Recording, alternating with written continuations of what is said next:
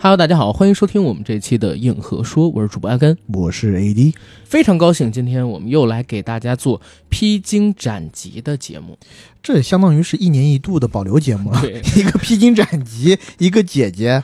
我有的时候吧，在定选题之前，我又看到你给我写披荆斩棘，我又想说啊，这又一年过去了。第一反应是这个，嗯第二反应是，这还有的做吗？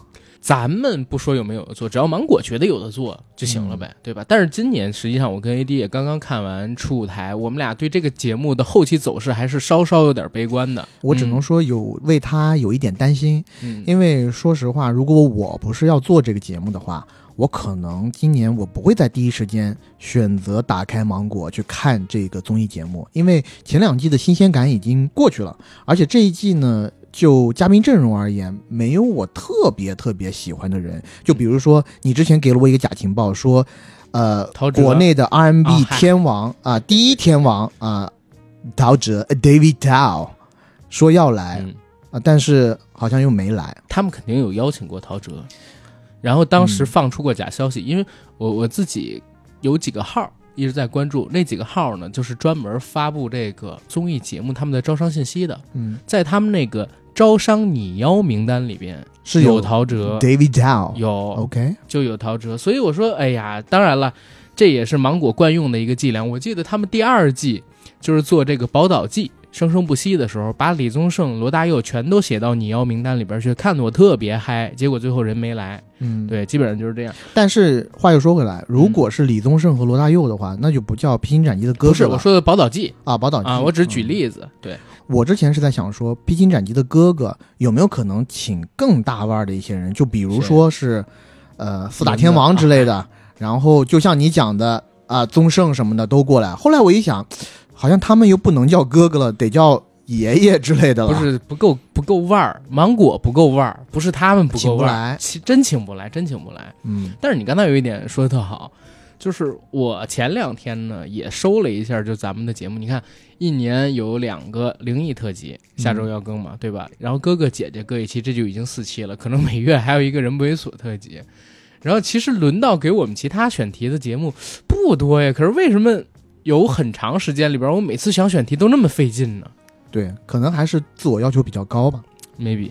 当然了，这些话题就扯远了，咱们应该进一下今天的《披荆斩棘的哥哥三》。我觉得这一次《披荆斩棘的哥哥》，我们确实可以用一下幼鸟老师他的那个经典评语了，嗯，对吧？初舞台怎么说呢？很难评。这个事儿有点难评，而且你在刚刚说幼鸟老师的时候，我大脑飞速运转了半圈，我才想到，哦，原来你这中间又包含了几个梗。啊，因为那个《罗刹海市》这首歌我并没有那么喜欢，哦所以你在讲出来的时候，我还要反应一下啊。幼鸟老师那只鹰啊啊，对，那只鹰。然后先和大家简单的沟通一下《披荆斩棘的哥哥》第三季他的人名单，好吧？之后我们再根据每一个选手出舞台，哎，唱到的歌，跟大家做详细的展开。先是简单和大家念一下第三季的人名都有谁，分别是。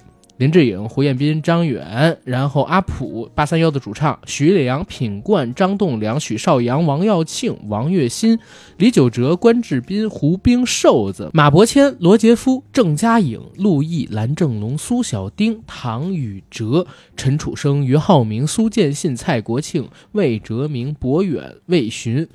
董宝石，外号老舅，以及刘佳玉，绰号蛋壳，以及两位街舞大神何展成和马小龙啊，这是现在所有的人名单。我没有按照年龄或者说字母排序的顺序给大家念，而是按照这个《披荆斩棘的哥哥三》他们节目组百度百科的顺序给大家念，我也不知道这是为啥。然后咱们来聊一聊对这一次《披荆斩棘的哥哥》已经播出的先导片跟初舞台的整体感受是怎样的？嗯，我觉得整体感受就是可看，嗯呃，但是呢，新意不多。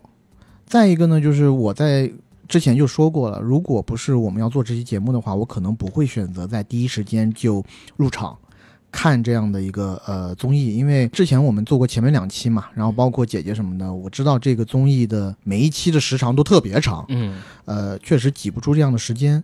第二个呢，就是在看过两季以后，我总觉得可能是不是有一些大同小异了，嗯，或者说真的就像我之前讲的，新意不多审美疲劳。啊、但是当我强迫自己看了这个综艺以后 也倒不是强迫自己吧，就是说服我自己看了这个综艺以后，我觉得这里面还是能提取出一些我很喜欢的点的，嗯但也是觉得有一点点像强弩之末了。嗯，我的感觉是这一季的咖是真不行。我讲真，就是看这种节目，你有没有新鲜感？最大的根源来自于他请的咖能不能动你，是不是？嗯我在录节目之前，我跟 AD 我俩聊，我说网上有一说法，五年一代人，姐姐做了四年，哥哥做了三年，然后我们两个人作为九零初生人，我们最爱在网上评论的时候，应该是在一零年代初。那我们看电视的时候，应该是十五岁左右，十五岁以下吧，是最爱看电视的时候。那也就是说，应该在两千零八年之前，两千零八年之前红的那些人，我们有印象。然后两千零八年之后红的那些人呢，可能对我们的影响就不是特别的大。然后随着两季哥哥、三季姐姐的结束，你想两季哥哥六十来个人，嗯三季姐姐九十来个人，所以做到浪姐第四季，这都已经来一百多个姐姐了。然后哥哥来到第三季，九十多个哥哥了。这找人有情怀的，然后我们俩还得熟，就是零八年之前红的，愿意来的，现在可能还能掀起大家情怀杀的，就越来越少了。嗯所以这一季的名单吧，于我自己而言就觉得没太大意思。熟悉的人也不多，而且不熟悉的人是特别的多，比前两季加起来多。前前两季咱俩就那些，比如二十来岁刚刚红的小鲜肉，咱不熟。对，但这一季里边，我发现有好多三十多岁的，其实我也不太熟。也不是特别的熟，就比如说呃，像唐禹哲，啊，唐禹哲我还稍呃，微唐禹哲你稍微知道一点是吧？嗯因为对我来说，我觉得就比较陌生了。是我知道的还是那些四十岁左右嗯或者是五十以上的那些明星。是，所以就说呀，我们两个人可能已经不是目前网络上综艺最主流的受众了。嗯因为他们针对的可能都是还在上学，还有刚刚走出社会的孩子，那些孩子是最愿意在网络上边去打头，然后去点赞、去评论，然后去弄票的。我们可能只看，但已经不发言了。然后再有一个感受是啥？这一季的哥哥普遍的实力，我觉得也没有第一季、第二季强。我觉得还需要一些时间去让他们嗯展现。嗯，但是我现在来看的话，里面有几个哥哥我还是挺满意的，就比如说那两个跳舞的。胡彦斌是哦，嗨，啊，嗯当然胡彦斌那是我喜欢的歌手，是因为从小就听他的歌嘛，然后我觉得他也是从某种程度上继承了陶喆的衣钵，在嗯内地啊 R&B 这边玩的还是比较好的。嗯虽然已经有五年没有出专辑了，但是他的新专辑据说八月份就要出，嗯已经发了，好像。具体我不是特别清楚啊。胡彦斌的新歌，这个我之后还得因为我去了解现在已经是八月底了，这节目录的时候是六月二十九号出舞台，哦，所以他如果那个时候说八月份发，到现在应该已经发了。让我现在搜一搜。好，但是哪怕有胡彦斌他们几个人，你想想第一季平均实力，咱们能喊出来名字的，然后唱歌唱得好的陈小春，对不对？陈小春当年也是独树一帜的备胎风啊，苦情情歌王啊。然后还有像张智霖，他在香港也是非常受欢迎的歌手。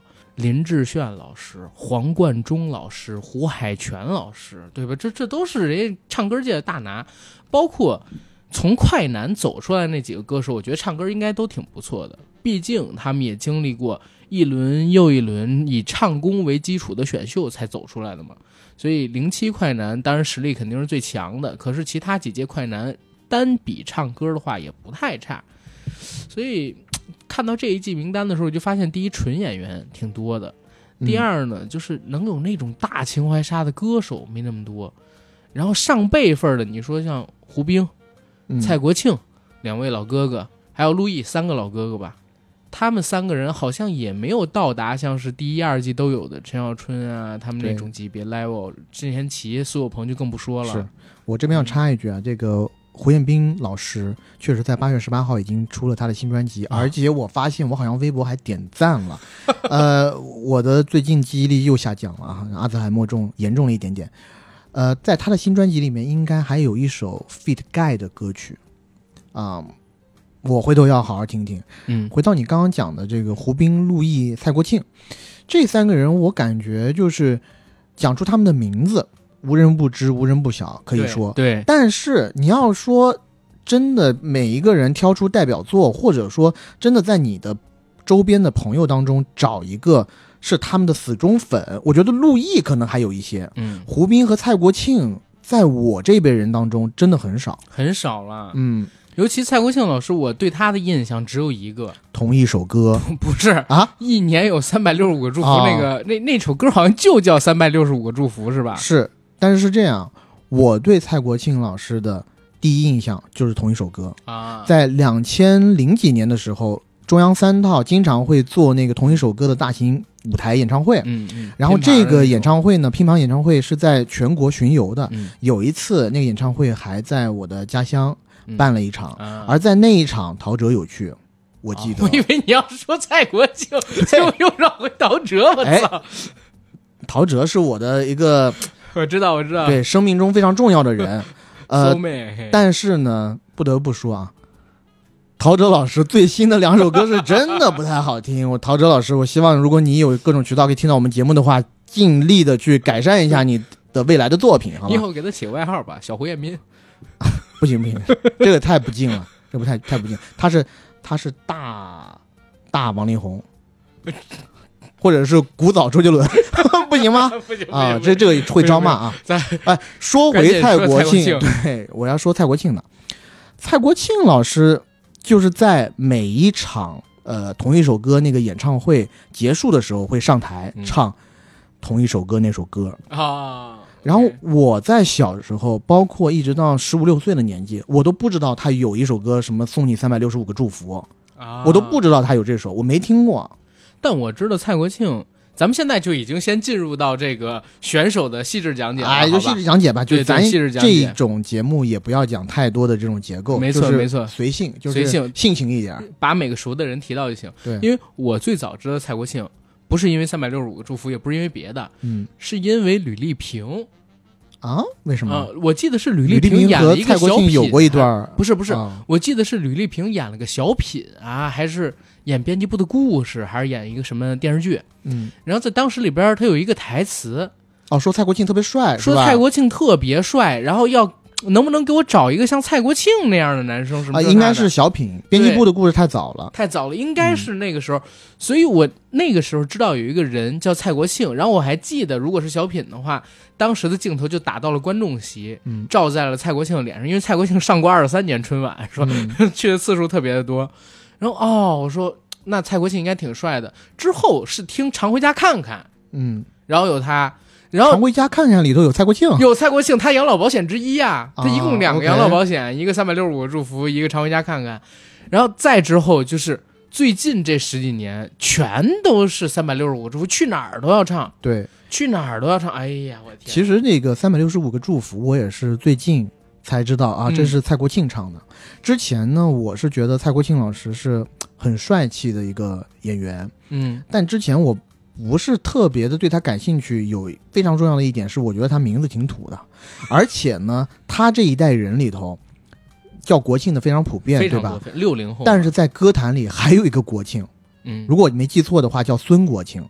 啊，那哥们儿还是个秃子，大秃炮，所以有的时候会把这两个人形象给搞混。你怎么 搞混的？我靠！对，就是名字会记得不太清楚嘛。嗯但是我觉得蔡国庆老师从某一年的非常近距离开始，我觉得他有在释放自己，对，近些年吧，近些年他非常放因为之前他在呃同一首歌这种舞台上出现的时候，他很长一段时间他要穿军装的，对他应该是呃文工团的他大校一员，他是大校，正经大校啊，还还不是将军的那个，嗯，还没还没到将军他是大校。嗯。OK，所以他因为是有这一身军装，嗯。他不能去过度的展现自己特别活泼的那一面。是。但是近几年我们在综艺上看到他，呃，越来越多的露脸儿，嗯。而且感觉他的个性其实挺小孩儿的。然后在这一季《披荆斩棘》里，你知道他给我留下了一个特别深刻的印象，嗯我觉得他特别像我某一个远房大姨，你这什么说法？哥，就是。嗯、我不知道这么说好不好，会有一种特别慈祥的气息。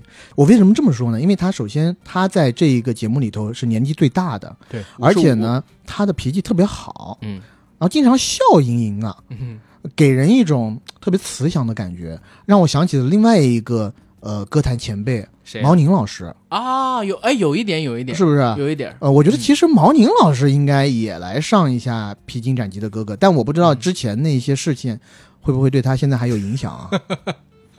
毛毛宁老师现在好像身材管理不如蔡老师，可能现在来就真的年纪太大了。但是那个蔡国庆老师，我刚才去搜了一下他，我发现他履历好屌、哦。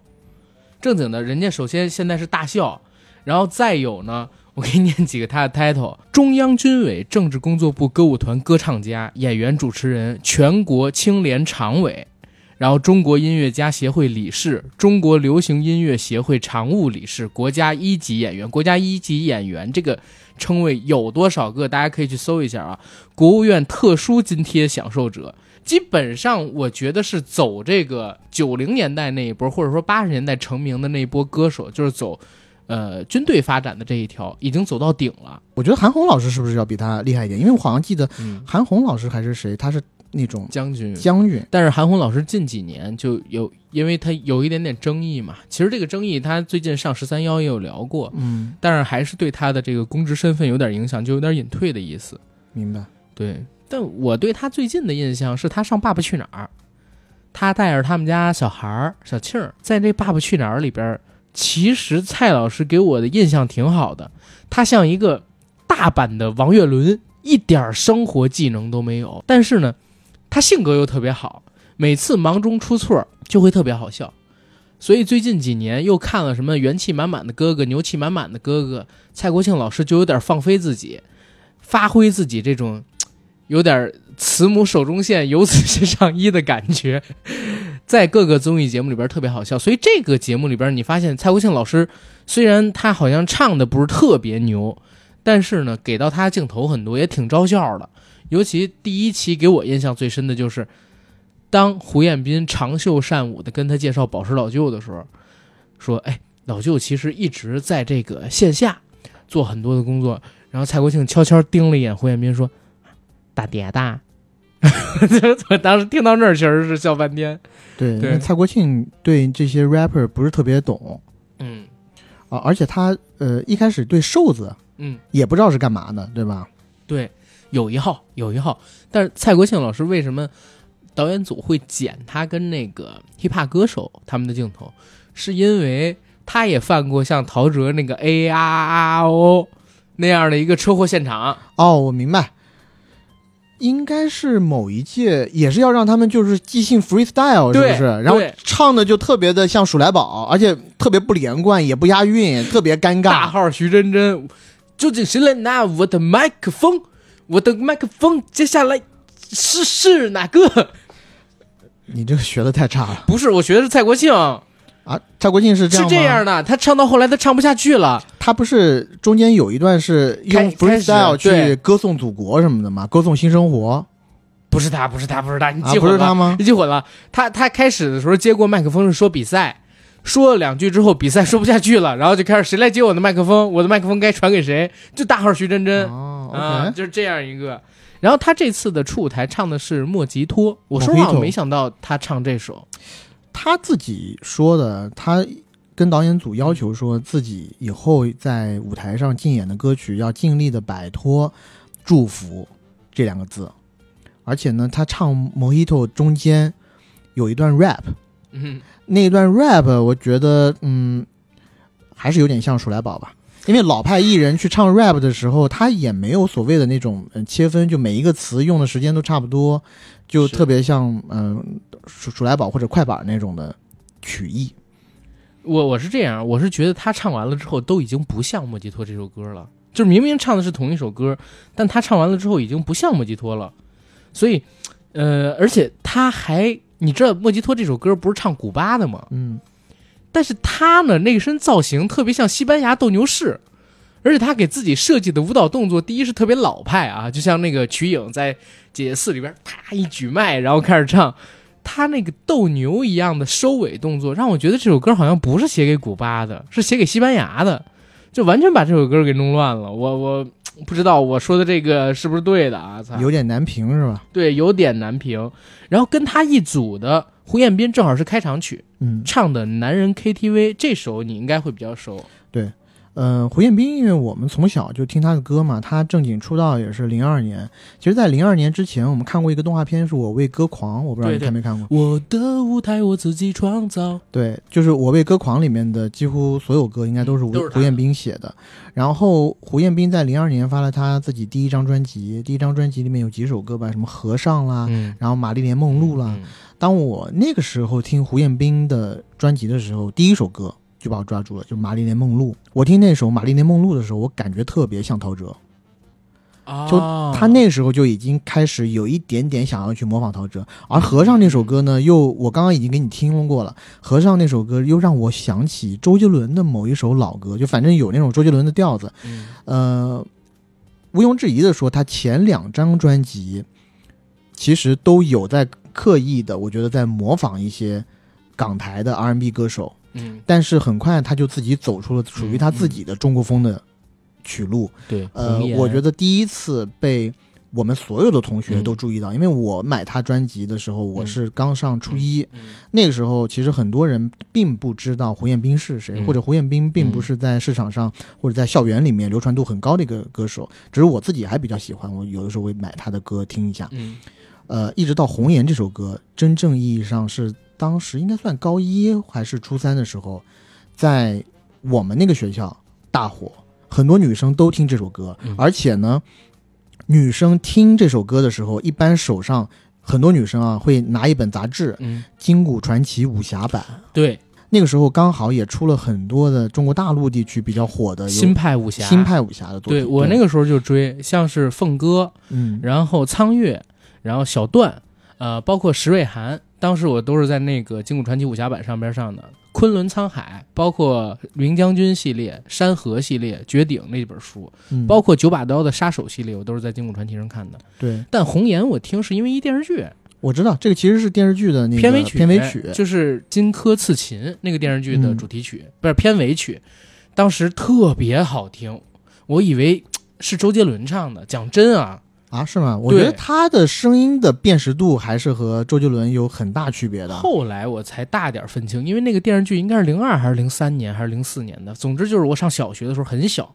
听到的。呃，不可能是那么早，反正应该要比他第一张专辑往后个三四年，起码三四年的样子。好吧，因为时间太久远了，确实有点记不清。嗯，红颜那首歌，嗯，我觉得刚好也是乘上了中国风的东风，嗯国内 R&B 曲风的中国风第一首歌曲，要算是陶喆的《望春风》。嗯，那个算是第一首，然后之后真正你要说是全中国人都在听的，嗯。呃，周杰伦的那几首，比如说《嗯东风破》啊嗯什么的，嗯呃，其实包括他第一张专辑里面的《娘子》都没有那么嗯的中国风，或者说没有那么的打开市场。王力宏的《在梅边》是在梅边也是后头了，啊也是初三左右，就是我初说三，嗯。高一那个时候了。嗯他就是借着那一股东风出来的，因为嗯。我记得是周杰伦出过某一首中国风的歌曲以后，我忘了是《千里之外》还是《东风破》嗯。完了以后，王力宏也跟上了，东风破就是是在梅边，就是在梅边。嗯，然后吴克群这个号称要在十年内超过周杰伦的男人也跟上了《将军令》。嗯，将军令。咱们大陆这边就是胡彦斌的《红颜》，对而且胡彦斌有好几首歌正经在我这边印象很深，有一首叫做《月光》，月光似女子香，这首歌它是《秦时明月》的主题曲。嗯因为我小的时候还挺喜欢《秦时明月》这个系列的，呃，看了很多年，所以这首歌也陪伴我很多年。然后再之后，其实它还有一首歌是我很喜欢，但是听过人就没那么多的，叫做《诀别诗》。啊，这首歌诗其实当时也是比较火的。对，但这首歌它其实也是一个电视剧的主题曲，是《少年杨家将》。但是《少年杨家将》这部戏被冷藏了，就从来没有在一线的卫视播过。但它是一特好看的电视剧，我豆瓣上面至今给它打了四颗星。然后是《仙剑》还有那个叫《天外飞仙》这两部电视剧结束之后，然后唐人的一部力作，把他们旗下所有的俊男全都合璧起来，应该在零七零八推出的。可是没想到这部戏不知道为什么就被冷藏了，只在二三线的这种卫视，或者说二三线卫视下边的次子级频道上面播出过，没有上过星。所以我会觉得《诀别诗》这首歌没有真正的特别广的流传开来，没成为像《仙一》什么《杀破狼》《六月的雨》那种级别的歌，是在于这儿。嗯，对，但哦，我刚刚看了一下，确实啊，红颜是在那个零四年出来的，对吧？对，那可能传到我们那边，或者是我记忆有点混乱了。嗯反正我记得好像是等我到高一的左右，就是进高中以后，嗯才开始正经在嗯我们那个地上听到方比较火。明白。对，然后胡彦斌在之后，最近这些年，我觉得芒果他们给他做那个呃采访的时候提的问题蛮对的，说梳理他出道前八年他的成绩，对吧？每年啊平均销量二十多万张专辑，然后拿奖多少多少个。然后平均制造热单多少多少个？最近这些年怎么评价自己？胡彦斌说：第一，产量减少，呃，第二呢，就后边就略到他马上八月份要发新专辑这个事儿上面去了。确实，最近这十年，我对胡彦斌的印象，第一，他担任过好多的导师嗯啊，比如说像是这个创造营，然后比如说像明日之子，他也去过，然后他也做过一些选手。咱们上一次聊那个全城新全民新战，好像里边也有在，嗯哎，对，好像里边也有他。然后再有就是他跟那个爽子之间谈恋爱这事儿，是这个事儿其实影响他正经好多年，对吧？从他们俩人谈恋爱到他们俩分手，然后一直再到爽子出事儿，中间这些年里边，其实他好像一直都避不过这个大坑，就被爽子的粉丝吧骂到狗血淋头。俩人在一起的时候说他长得丑配不上，俩人分手之后说他出轨伤害爽子。后来呢，他写这个歌跟自传提到这个事儿，说这是他人生中不想提的一个事儿，是他一大坑。又被爽子的粉丝骂炒作。后来爽子他爸去医院，胡彦斌好像还派了什么私人飞机之类的过去接机，给他爸送医院找大夫之类的。又有这个网友说想跟爽子复合，总之就永远要拿他出来溜一圈。因为如此，我又接触到他最近一首歌，也不是最近吧，就是最近我接触到他的一首歌是《你要的全拿走》。嗯。你要的全拿走，剩下的我承受，留下我们的狗，别管它有没有用。就这首歌，我觉得是最近这些年胡彦斌的新歌里边我比较熟的一首了，嗯。再有的就没了。他其实近几年也不是近几年了，他最近的十年一零年左右的歌嗯。曲，我还有几首比较喜欢，什么你买单还是我买单啊，嗯。然后还有一首就是我们之前那个推荐音乐曲目的时候，我有嗯。说过我很喜欢的一首，是他在一四年泰歌那张专辑嗯唱的一首叫《成长》啊，啊，那首歌我非常非常喜欢。在你在那个 USA 听的那首，对对对，在呃留学的时候，当时嗯会听，觉得比较有感触嘛。我一直觉得啊，以胡彦斌来讲，其实他的颜值很大程度上限制了他的心路，嗯，对，就因为长得不好看嘛，就实就实打实的说，就长得不好看嘛。所以其实他当时的作品的呃厚度和产量嗯已经可以足以去撑起很多的粉丝量了。对但他粉丝不多的原因，是因为就是外形不行，外形没有那么的出众。即便是在他最当红的时候，他去呃香港拿奖，去台湾拿奖，去各个国家拿奖，但是在内地里，我觉得还是差那么一口气儿。其实他第一张专辑就很已经很不可思议了，因为他、呃，比如说像《玛丽莲梦露》这种歌，嗯你初听的时候你会觉得是一个很经验老道的歌手，但他其实那个时候才十七岁吧，对对对，就他成名17 18很小岁很小，他的那个声音对声音的控制，对气息的使用，然后真假音的转换，嗯已经让我们那个年纪的我们啊，觉得是一个哇，是不是一个已经成名已久的歌手？对，呃，然后再到他最近十年，我反正是听说过的，比如说他有想要去拍电影，嗯，他好像也有想做有导演，想做导演，想学过一段时间的电影，嗯，然后包括他一直在运营他的 New Band，就是牛班。嗯那个音乐学习道我知道。APP 和音乐学习的在线课堂，嗯。呃，他也是牛班的董事长嘛，对，然后包括他参加各种音综，然后再到呃各种真人秀吧。嗯。音综我记得去那种竞演音综，他还拿过几次的第一名。嗯。然后最近的一次真人秀让我觉得很惊艳的，其实就是《再见爱人》。他去《再见爱人》去当那个观察员，嗯，然后我当时觉得，一是他情商非常高，嗯。二是口才非常非常非常好，嗯。然后思路也清晰，条理也非常的清楚。对，讲出来的话也让人觉得，首先不会让人觉得特别、呃有攻击性，第二呢也会让人有所反思。所以我觉得他应应，我觉得他是一个特别特别聪明的人，嗯，只不过老天没有给他一个全都打开的窗。对，就是还有一扇窗可能有一些半闭吧。对，但我自己讲，他呢还是心态不扭曲。为啥？因为他是一个很聪明，然后情商也够，而且挺豁达的人。他没有像某些这个华语乐坛的华语乐坛姓什么呀，对吧？姓华呀，他没有去整容嘛，他没有去植发嘛，嗯，他也没有削骨、填鼻子等等等等。他要想的话，他也可以，嗯但是他真那样，他也不是胡彦斌。他这样反而像现在这个样子，哪怕不帅，但是我觉得也不丑，对他挺可爱的。其实现在是挺有型了。呃，然后呢，他们两个人一起合作了，莫吉托作为一组拿到了八百六十一票，就是胡彦斌和蔡国庆。嗯我讲真，我一直觉得胡彦斌他很厉害，是在于他会作曲、会编曲、会写词，而且他音乐制作能力特别强。但蔡国庆老师其实一直以来，年轻的时候他是比较花瓶，实话实讲是比较花瓶的那样的一个呃人。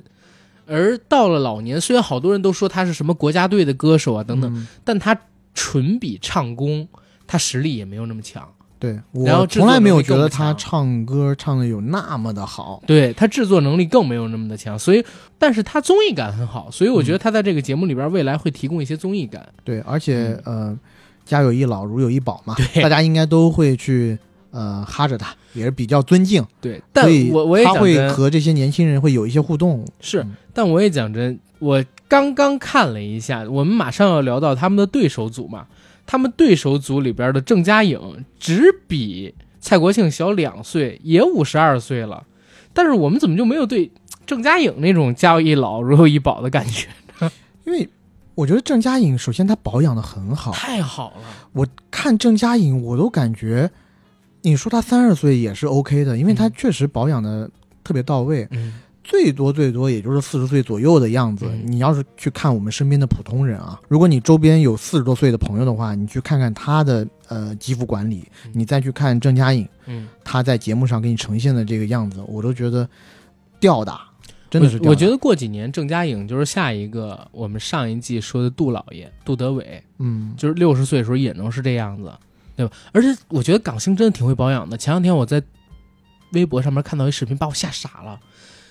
郭富城五十八岁，嗯。然后在新加坡的演唱会上边，突然在演唱会结尾他要谢幕的时候跳起来，然后在空中劈叉，嗯。直接劈着叉落地，然后呢用手一撑，整个人两条腿那儿一舞蹈动作啊，就收起来站直了，站直了之后，然后又跳一段舞下去，我都惊了，我说五十八岁凌空劈叉落地还，是。操，这太能保养。了。然后但是郑嘉颖给我的感受这一次就特别幻灭，嗯，没错，呃，我认识郑嘉颖最开始肯定，我觉得跟你差不多，嗯呃，应该就是《绝代双骄》里的江玉郎。嗯当时我看到江玉郎的时候，我只是觉得这人挺帅的，但是特别坏，因为我们肯定是共情两个主角嘛，苏有朋和这个林志颖。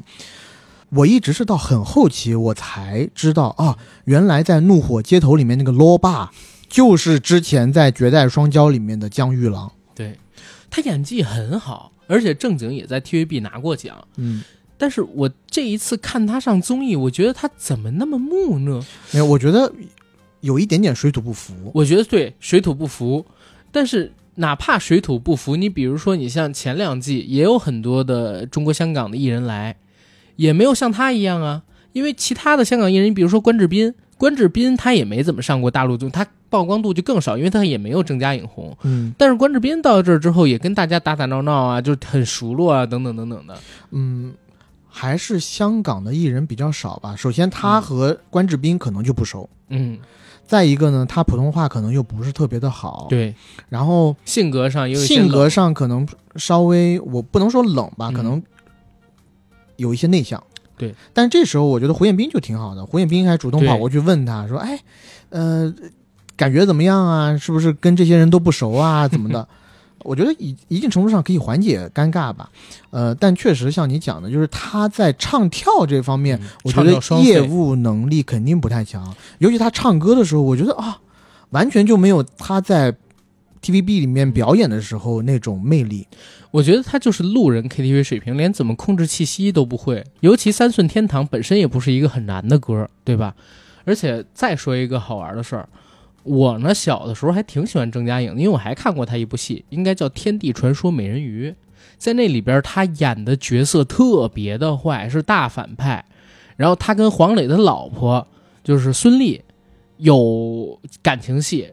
她本来是一人，但是呢想长生不老，想修仙，但是修不成，他就修魔，修魔。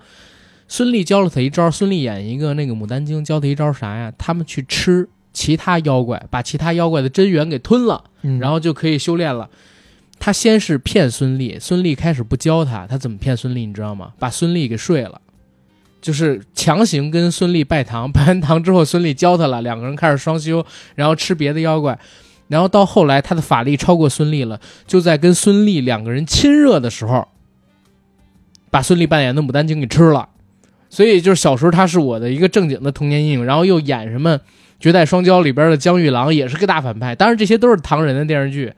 再到后来，他演那个《怒火怒怒火街头》，正经，我觉得《怒火街头》里边人设跟这次他表现出来的人设完全不同。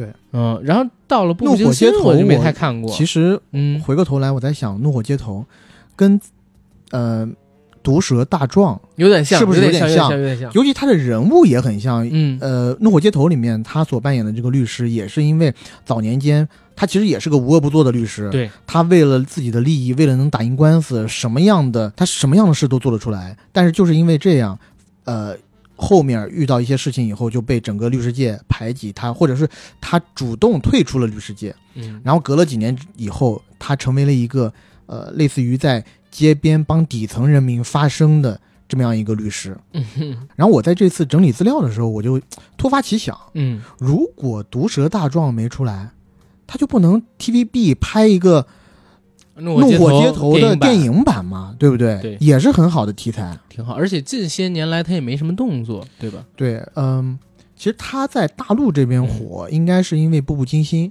啊，但是对八爷，但是很不巧的是，我和阿甘竟然都没有看过这部戏。对我就看过一点点，然后知道他这个片尾曲，讲真，嗯，因为我自己呢，我是对这种宫斗戏啊不太感兴趣，嗯所以像什么《宫心计》呀、什么《宫锁心玉》是吧？然后《步步惊心》，然后再加上这个，我讲出来可能很多人要骂我了，嗯《甄嬛》我一集没看过，我一直想要去追《甄嬛》或者是《步步惊心》的，嗯但我一看就集数特别多，又是个大工程，嗯就一直在往后拖延。我是这个样子啊，就是《步步惊心》播的时候，应该是我高中升大学嗯。啊，那段时间里边我实在是没有时间，啊，那个时候我已经是大学了，我就不可能再去看，就是也不说不可能了，就嗯呃男生嘛，进入大学以后有别的追求，对，谁还会去看这种电视剧啊？是不是？我肯定是要学习一些新知了。对呃小心点别学砸了。呃，已经学杂了，嗨，学的特别杂。但是郑嘉颖呢，就是八爷之后，嗯，也确实没再赶上什么特别好的机会。就是以他做主角的戏，嗯我看到很少。但是呢，比如说在《反贪风暴》里面，他一直是个配角，对他一直是配角，他有出来，但是每嗯一场、大家都知道的《反贪风暴》的几个主角，固定的就是古天乐、张智霖这几个人，甚至张智霖有的时候都不出来，就是古天乐，后来有林峰有，对，嗯，古天乐和林峰。对。然后我最近一次吧看到一点点他的戏是 TVB 的一部戏，叫《星空下的人一》，但我讲真，我没有那么喜欢，就看了半集吧，然后我就给它关掉了。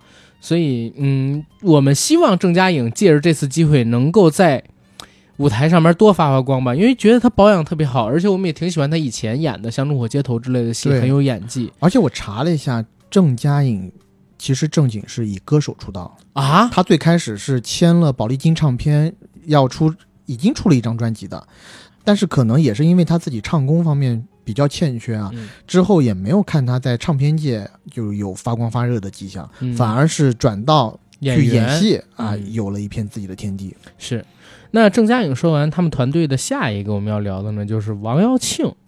王耀庆的曲目选的是安可，而且我 第一次是安可王，居然是他自己的歌哎是这个我知道。啊啊，这你知道啊？因为王耀庆有一段时间特别火，然后嗯我们公司的女同事有一些特别迷他，对，然后就就是我们在午饭后有的时候会嗯去闲聊嘛，然后就看到哎，呃，女同事在看一个这个 MV，那个 MV 呢五颜六色的，我乍一眼看我以为是鸟叔呢，又出了一个什么，或者是那个 韩国的有一个那个哎叫什么 XKP 叫什么 XJP JTP JXP，哎妈的。JYP JYP 对对对，sorry 啊，或者 SKP 是是，我都记不起来，嗯。嗯，或者是韩国那个什么 JYP 之类的，嗯大猩猩对，然后我哦对。我仔细一看，哦，没想到竟然是王耀庆。嗯然后王耀庆这个名字起的也挺好，就是他这个 MV 啊，对，取的名字也挺好，叫安可王安可王。安可我们就知道是演唱会演唱会在返场嘛，但其实又是谐音 uncle 王嗯，啊、王叔叔。对。然后王耀庆，其实我对他还相对比较熟悉。呃，第一呢，是我虽然没看过他太多的戏，但他一直活在综艺界里边。嗯，比如说《元气满满哥哥》《牛气满满哥哥》，他特别好笑。比如说有一次，应该是哥哥里边玩游戏啊，吴昕在台上，然后其他几个哥哥互相提问，有人就问王耀庆说：“乘风破浪的姐姐里边，你最喜欢的是谁？”然后王耀庆说：“万茜。”想都没想，就特别快的回答起来是万茜。哎呦，然后当时吴昕就特别受伤，吴昕说：“我还在这儿呢，你就不能打我吗？”然后王耀庆说：“，呃不好意思，不好意思，你还没被淘汰啊？”吴昕就更崩溃了，说：“没有没有，我我还没有被淘汰。”那么王耀庆说：“你再问一遍，你再问一遍，我满足你。”然后好像是吴奇隆吧，问他啊，《乘风破浪的姐姐》里边你最喜欢的是谁？万茜。这他基本上就是这样一个角色。二零年年初有一部戏是宋茜跟宋威龙演的，叫《下一站幸福》，里边呢其实有一段是小狼狗跟姐姐的恋爱。然后当时呢，我也在看那部戏。呃，其实，在看那部戏的原因也是当时认识一个女生，我们俩在聊有关于这部戏的东西。然后，他就特别喜欢王耀庆，因为王耀庆在那部戏里边特别的疯逼，演一个总裁，然后追宋茜，但是私下的性格呢特别逗逼。而还有一个他的侄女就是虞书欣，虞书欣他们两个人在这个电视剧里边还有一场尬舞的桥段。所以在电视播出之后呢，尬舞这场戏就迅速的出圈儿，而王耀庆也多了这个舅舅的外号。后来就是虞书欣上《青春有你》，王耀庆也作为舅舅的身份给他打 call 啊，然后等等等等，怎么怎么就样，变成了国民舅舅。变成国民舅舅。他特别有意思，他其实是呃中国台湾人，但是你看他说话的口音已经完全快被消磨掉了，已经没有台湾口音了，对吧？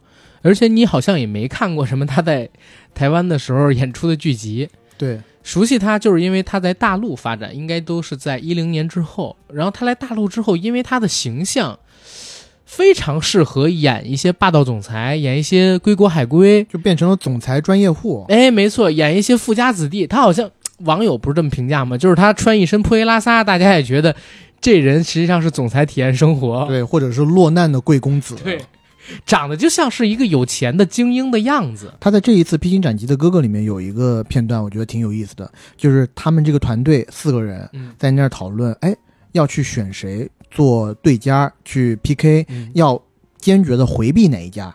然后他站出来给了几个指导性意见，然后后面有人跟他做后采，说，哎，感觉呃你的这个给意见的过程非常的果断，然后呃思路也非常的清晰，这个是怎么做到的？然后他讲了一段话，特别有意思，他说。嗯我觉得吧，我们做事要花很长的时间，要把最多的时间留给去决定理念。只要理念对了，之后的任何行为的发生都是自然而然的，可以很快的去出对的决定。嗯然后那个采访他的人就说啊。你刚刚说的这段话好像是总裁说的话，他说啊，是吗？演多了，演多了，可能自己已经自然而然的进入到那个总裁的模式里头。他老看这种台词，慢慢就学会怎么说这种话了嘛，对对吧？然后王耀庆老师说完了呢，就要提到苏小丁，也是今年年初爆火的剧集《狂飙》里高启盛的扮演者。然后他唱的歌呢，就是《狂飙》，也不能叫推广曲，其实是网友给他配的。但是后来《狂飙》官方转发了，相当于半确认，他就成了所谓的抖音推广曲。张杰的《听》，对吧？这首歌，苏小丁就是之前的，哎，他们给他取了个外号叫什么？咸鱼超人还是什么之我类的 忘了？咸鱼杀手还是冻鱼杀手？对，然后他的舞台结束以后，他有一一个嘶吼的动作嘛，对，然后他戴着眼镜，但是你可以透过眼镜看到他眼睛就是怒目，怒目一下，然后还像高启盛走过动了一下脖子那样，对对，然后是蛋壳还是谁评论了一句说：“哎呦，你看他这个动作多吓人，是要找咸鱼了，是不是？鱼在哪儿呢 找鱼。而且当时弹幕上面也说：“我靠，他最后一个动作进角色以后好吓人，？”看他笑都好吓人。但我讲一八卦啊，我不知道是真是假。苏小丁好像是董璇姐姐的男朋友啊，这个我不知道啊。啊。董璇姐姐她老公不是这个。昨天我在做资料储备的时候，然后我搜到的这个，我就特地去搜了一下董璇姐姐跟高云翔什么时候离婚的。结果呢，我还搜到一个搜到一个神奇的项目，那个项目叫《赢天下》，是范冰冰跟高云翔两个人主演的一部投资两点五亿人民币的大戏，一八年准备要播的，结果先是高云翔被被告性侵，啊，又紧接着范冰冰查税对，嗯两亿罚八亿，结果这个叫《赢天下》的戏到现在都没有播出来。OK，然后苏小丁，我们对他的了解就不多了啊，但我自己，呃，简单的资料储备里边看，他是舞台剧出身，而且演很多的音乐剧。一公选曲阶段，他选择了上山下，然后表示自己会打非洲鼓，然后会打各种乐器。应该是对音乐这块比较了解的，包括这一次的听也是做了重新的编曲，能够感觉到，哎，这个苏小丁同学呢还是蛮有歌唱水平的，所以我觉得大家其实可以期待一下，因为这样的新人虽然我们了解不多，但是可能会有惊喜，也说不准。对，而且苏小丁在红了以后，我看过他好几个在抖音上和微博上流传很广的视频，他在那儿唱嘻哈歌曲，他啊？很喜欢唱 rap，、唱 hiphop 哦，而且应该是还和某一个嘻哈歌手互动过吧，嗯反正挺有意思的。他应该对唱歌这块儿是挺自信的。但我有点可惜是在哪儿？孙小听这这一次啊，每个哥哥不都有人介绍吗？嗯，但是孙小听别人介绍，我就特别希望张颂文能给他介绍一下。大家好，我是张颂文，我的弟弟哦，那就炸了。啊对，啊那就炸了。反正现在找这个其他的前两季的哥哥给他来介绍就，对。嗯嗯，好，苏小丁聊完，那就是陆毅。陆毅唱的是《你快回来，永不瞑目》的主题曲。对。但有一说一，嗯，你快回来这首歌，我还是喜欢听孙楠唱。对，虽然孙楠啊，我们在上期节目里面有讲到，呃，人品可能是稍微差了点儿，然后呢，和他那个好朋友金武林啊，确实是沆瀣一气，但是呢，他在唱歌这一块儿。真的是唱的好听，尤其他孙楠那一鼻音一出来，对，回来，哎，这这不行，这有点丑化就要，留下了，这有点丑化了。哎就是他有了那种鼻音，还有头腔共鸣。你看我给这种专业的词汇，孙楠的歌啊，除了成龙当年翻唱的《拯救》以外，没有一个人翻唱能超过孙楠本身的。快别说成龙翻唱，不是正经的，大家去听一听成龙翻唱的慢版的《拯救》，是真比孙楠唱的好。拯救，我拿什么拯救？这是这样。但是说回来，我当时想的是这样子，因为你快回来这首歌，说实话太远了。哎，但是你刚刚唱这一段，我觉得可以。呃，放进什么京剧选段《甘露寺》啊，或者怎么样？大哥他就是京剧出身嘛，我知道呀，啊就可以无缝接入，嗯。像《甘露寺》啊这种名段啊，啊。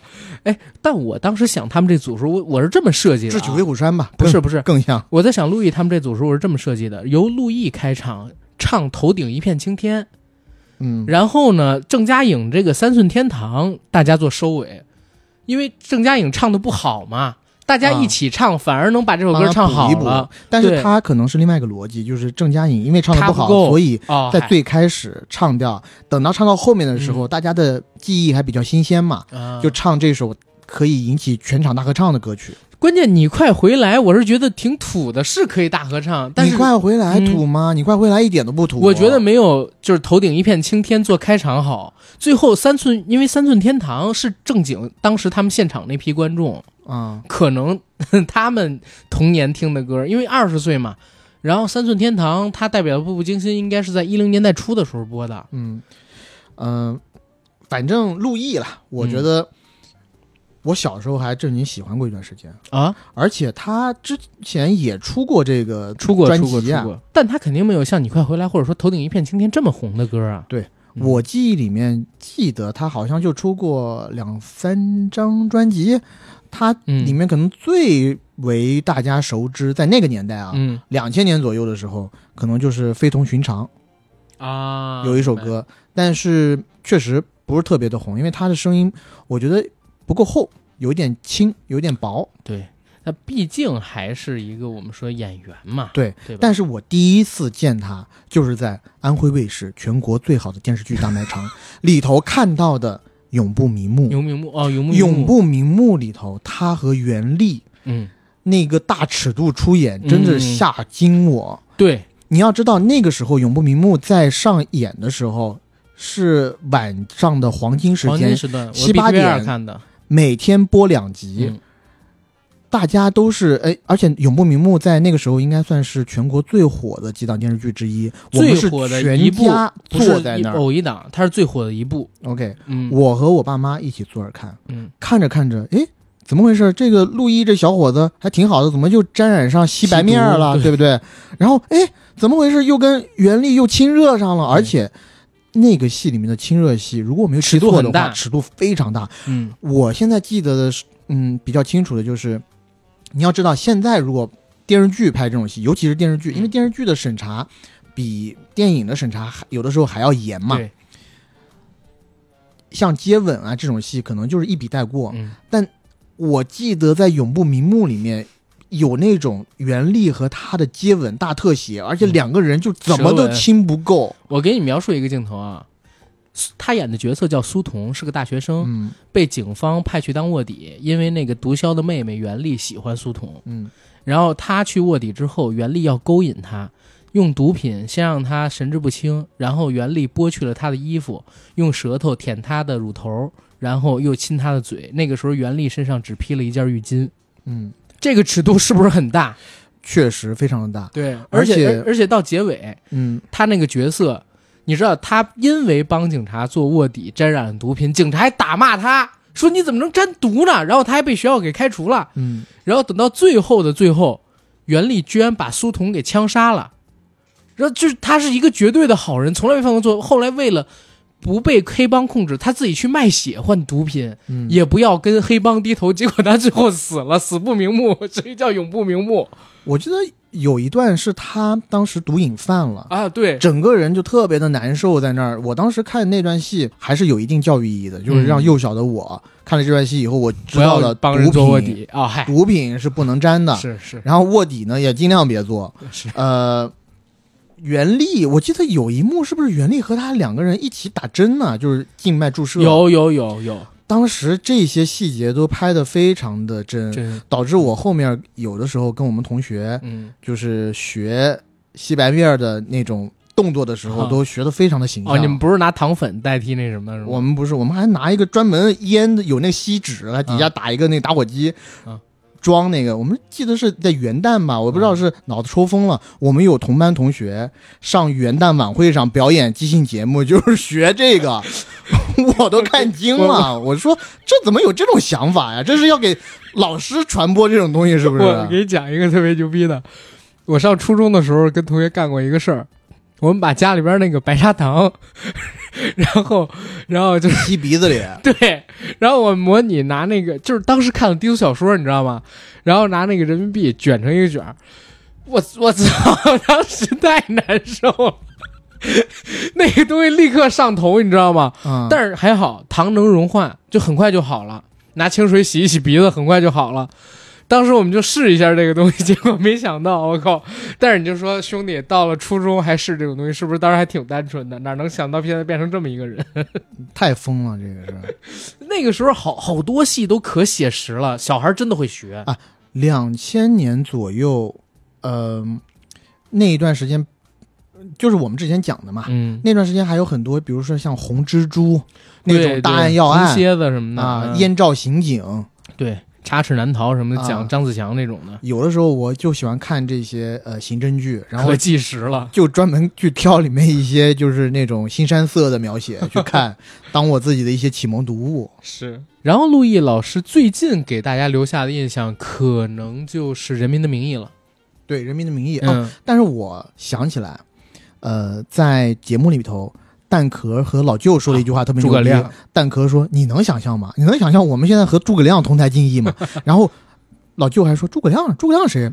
陆毅啊、那演的诸葛亮演多好。这就是差距。蛋壳是咱们同龄人，嗯甚至比咱还小点儿。”嗯，然后他九二年的对然后老舅呢，他其实比咱们要大，他是零四零五年就上大学了，所以他脑子里边的诸葛亮肯定还是唐国强老师。唐国强那版。对，对，但是蛋壳可能就跟我一样，是看上初高中的时候，然后陆毅他们那版高希希的三国了。嗯陆毅在呃《永不瞑目》之后，应该马上就成为了国内的一线的顶流小生，顶流非常红，呃，后面因为周杰各种问题离开了少年包青天以后，嗯他也毅然决然的接过了少年包青天的重任。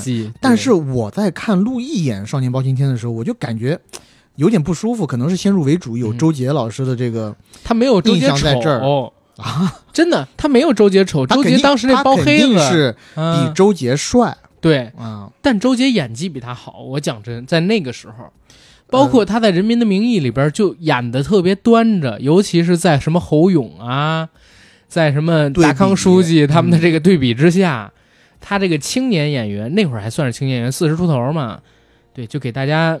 没有那么好的一个演技的印象，但是他也还可以了。一直以来，嗯他其实都有这种啊、评论在他身上，嗯，就是嗯，我觉得有一点点像年轻时候的唐国强老师，，对那时候不是叫唐国强老师，叫奶油小生嘛，对，然后奶油小生就是从他开始叫起来的。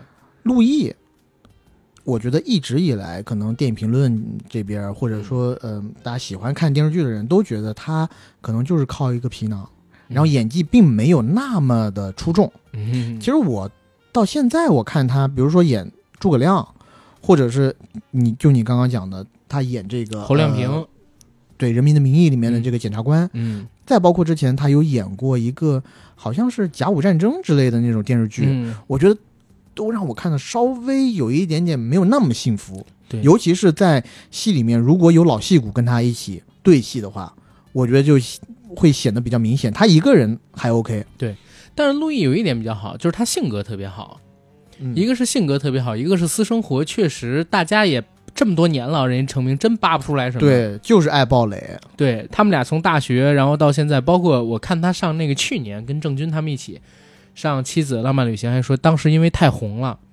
导致都不敢呃公开结婚，是偷偷结婚的，隐婚好多年，然后怎么怎么样啊。但是要说一下，那个嗯妻子的浪漫旅行那个综艺是真难看。嗯哼，哎，但我也说啊，我最近发现一个事儿，老郑呢上了半天这妻子的浪漫旅行，然后最近好多人说老郑堕落呀，怎么怎么样。那你们有没有看过汪峰啊？汪峰最近在搞直播带货，我靠，天天直播带货，而且还跟什么小杨哥之类的互动，而且上上着家人们十九块九，真的。汪峰现在搞这个直播，你好意思跟我说什么汪峰比郑钧堕落？我靠，啊那没有办法，因为汪峰，你知道最近在哪个城市办演唱会，啊演唱会的上座率嗯，不足百分之五十，而且还是送票，到演唱会后半程的时候，因为就是确实太稀稀拉拉了，嗯太空空空荡荡了，太难看，嗯所以主办方在演唱会后半程的时候，直接把大门打开，就请大家进来免费看。啊哦，所以我查到送票信息是因为这个。对，确实也没有想到，怎么汪峰老师还就是跌到这种份上。正经有不少大金曲的，对吧？嗯什么春天里存在，北京北京，哪怕不能唱小鸟跟晚安北京什么的，也有不少呀。我靠，他要不然可以把旭日阳刚再搬回来，帮他再火一把，得了，现在你要这么干，汪峰就变成小旭日阳刚了，好吗？也是吧？嗯，说完陆毅老师这一组，其实我们就说完，他们是八百八十三票，胜了胡彦斌和蔡国庆的八百六十一票。对，我觉得可以理解了。在第一轮，我觉得就是比拼人气。对，你甭管他唱怎么样，首先大家都在一个基本盘上，嗯只要你不犯大错，嗯，对吧？就算是郑嘉颖人气可能不高，或者唱的没有那么出众，但毕竟有苏小丁啊。我倒不是说王耀庆，嗯但我觉得苏小丁在这儿一出来大来，家怕呀，呃，也不倒不是怕，就是他人气，我觉得是吗？这半年应该是非常高。再加上陆毅王耀庆主不，我真觉得郑嘉颖那个《三寸天堂》挺屌的。他那个前奏一出来，现场的观众其实已经被掀起一波回，我都掀起了一点儿，嘚儿嘚儿嘚儿嘚儿，是，但他唱的确实是差了一差点。太差了。然后再加上他的对家是谁？只有两个人，一个蔡国庆，有那么多粉丝吗？蔡国庆肯定没在现场绝对有。没有。然后胡彦斌，呃，我们已经刚刚已经说了，啊要是唱《红颜》啊，然后包括《月光》之类的，我觉得可能现场会更。你知道我嗯在这个唱歌的这些人里头，我觉得除了胡彦斌以外，还有一个人被颜值极大的限制了他演艺之路的发展。这个讲出来，可能大家都要点头如捣蒜。谁？常石磊，哦，对，石头，对石头是这样，哪怕王菲带也因为形象原因，对，但我就一直纳闷，为啥周深可以，常石磊不行？因为周深没有那么的，常石磊的就是如果我们还是按绝对的颜值去比拼的话，常石磊的哦颜值周深还占可爱，底下一点点。对，对，周深还占了一点可爱，但常石磊是那种，嗯，他的性格是很可爱、很阳光，但是、嗯长相却有点粗犷。嗯，是，而且也跟那个 hiphop 那种凶的搭不上边儿。对，，而且他的音，但是他的声音反过来是特别好是柔的那种声线，常石磊是唱的又好，作词作曲功力又好作，词作曲特别棒。对嗯，对。然后 其实那就接着往后说吧。下一组呢是拿了八百五十九票的瘦子、蛋壳、宝石他们的 hiphop 组，然后瘦子唱了一首《这是顽童》，你知道的，对吧？这首歌我讲真，好多年我没听到了，因为我我对顽童的记忆还停留在我一零年之前，然后上高中的时候，那会儿还用手机听 MP 三音乐，然后下载他们的音乐。Just Believe 是不是在那个呃《巅峰对决》里面他有唱过呀？没有，应该没有。但《巅峰对决》说实话我没太看啊，嗯，包括我跟 AD，我们俩前两天惊奇的发现，《巅峰对决》竟然刚刚才播完。你想，我五月份去录的时候，那个时候号称都已经录到第四场了，对吧？然后一共六场，怎么可能？哇天啊，这这综艺臭脚步，不综艺裹脚布，又臭又长，这个破破节目真的是。但瘦子今年我看了他在上这个哥哥之前的一个专访啊，人家问他为什么要来，瘦子很真诚说想火一把，蹭一下流量，嗯，然后我就来了。对他来的是对的，对的，你知道的。这是蛋堡，也是软嘴唇，亲一个就要传绯闻。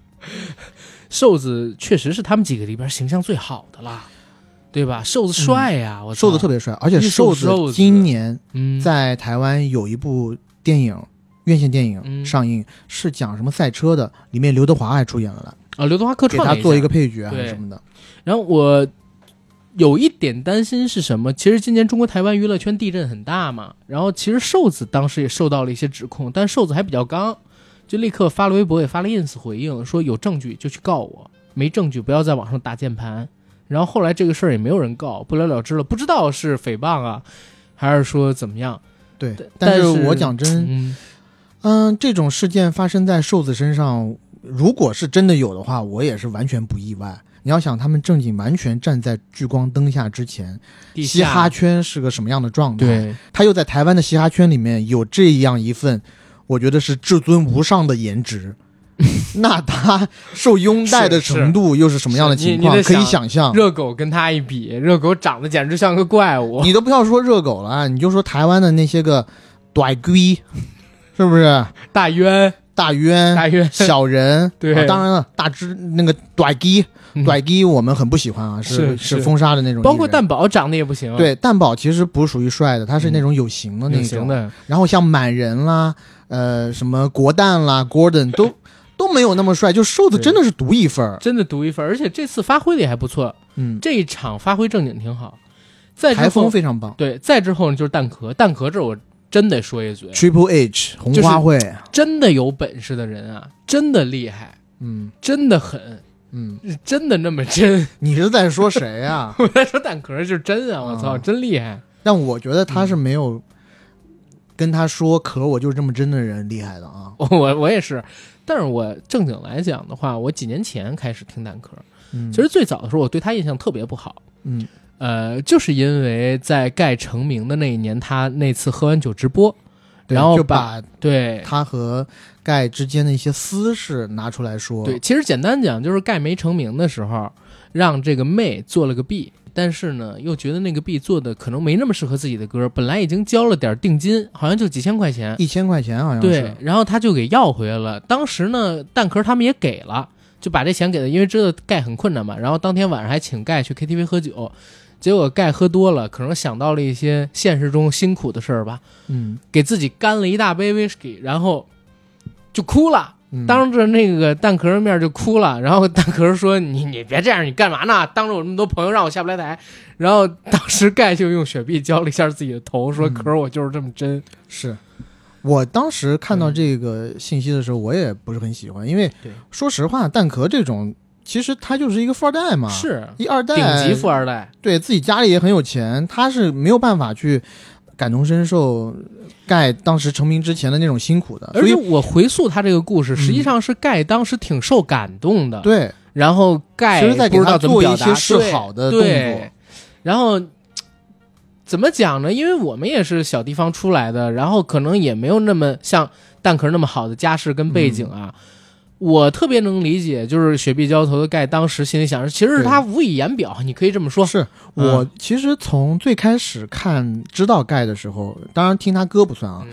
我看他盖这个人，就是从那个川渝陷阱那个呃呃 Wise 做的那个纪录片，里头纪，录片《川渝陷阱》。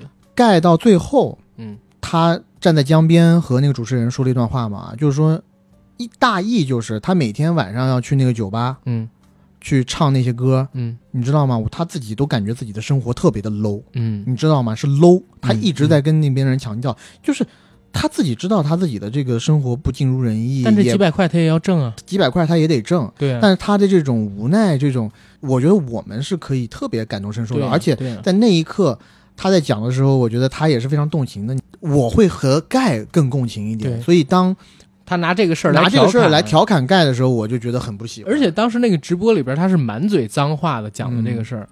然后最近这两年呢，伊丽静说的好，在那个吐槽大会上边跟蛋壳说说，蛋壳你现在说你可以和盖一起坐下来喝茶了，但是盖好像没有时间 可以喝茶了。嗯，然后蛋壳最近几年也变主流了嘛，就上了很多的综艺，包括这次来哥哥。呃，但是我也回过头去想，蛋壳九二年的，那也就是说一七年的时候，其实二十五岁嘛，嗯。而且他当时那么好的兄弟跟盖有 beef，他他肯定要称兄弟了。对，但现在人也成熟了，对，也当了爸爸了，我觉得他嗯真的回首这几年，再看他当时干的这些事儿，后悔死了。他看看哪一个是他真兄弟，对。或者说他的兄弟给他找了多少麻烦。对，我说的不只是那一个兄弟啊，是很不止那一个人啊，很多兄弟，对啊，还有那九指，最后弄得整个红花会都没了。对啊。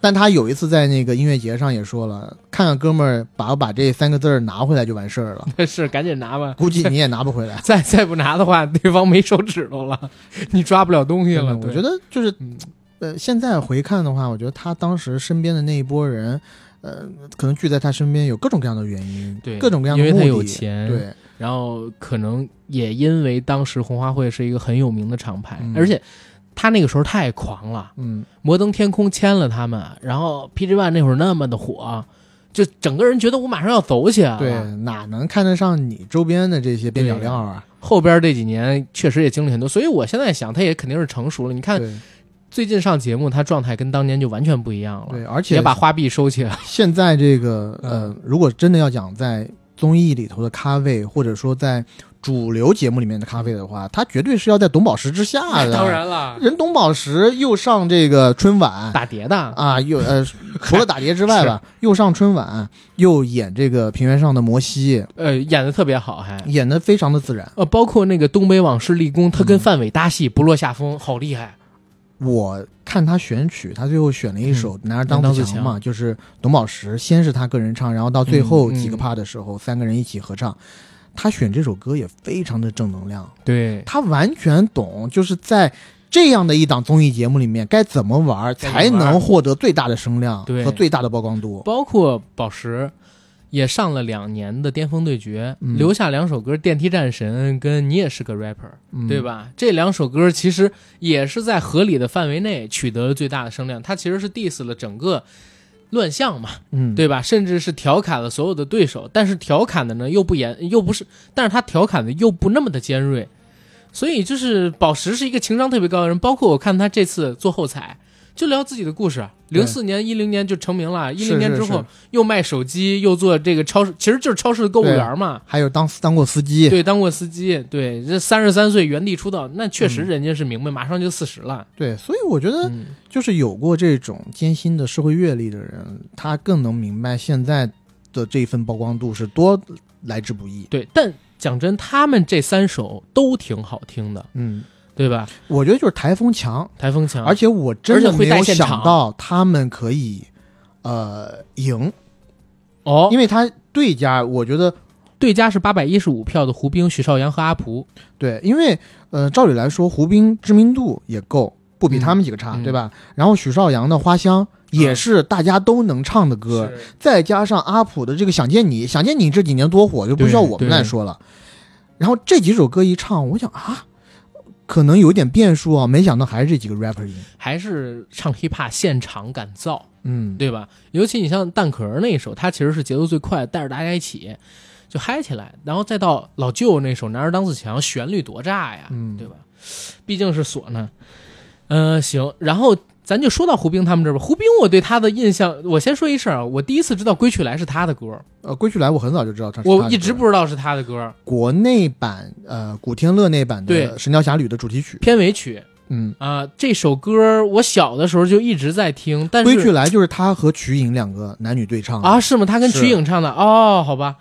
但我也是因为这一次的节目才知道，原来他和陆毅都是九零年代四大小生。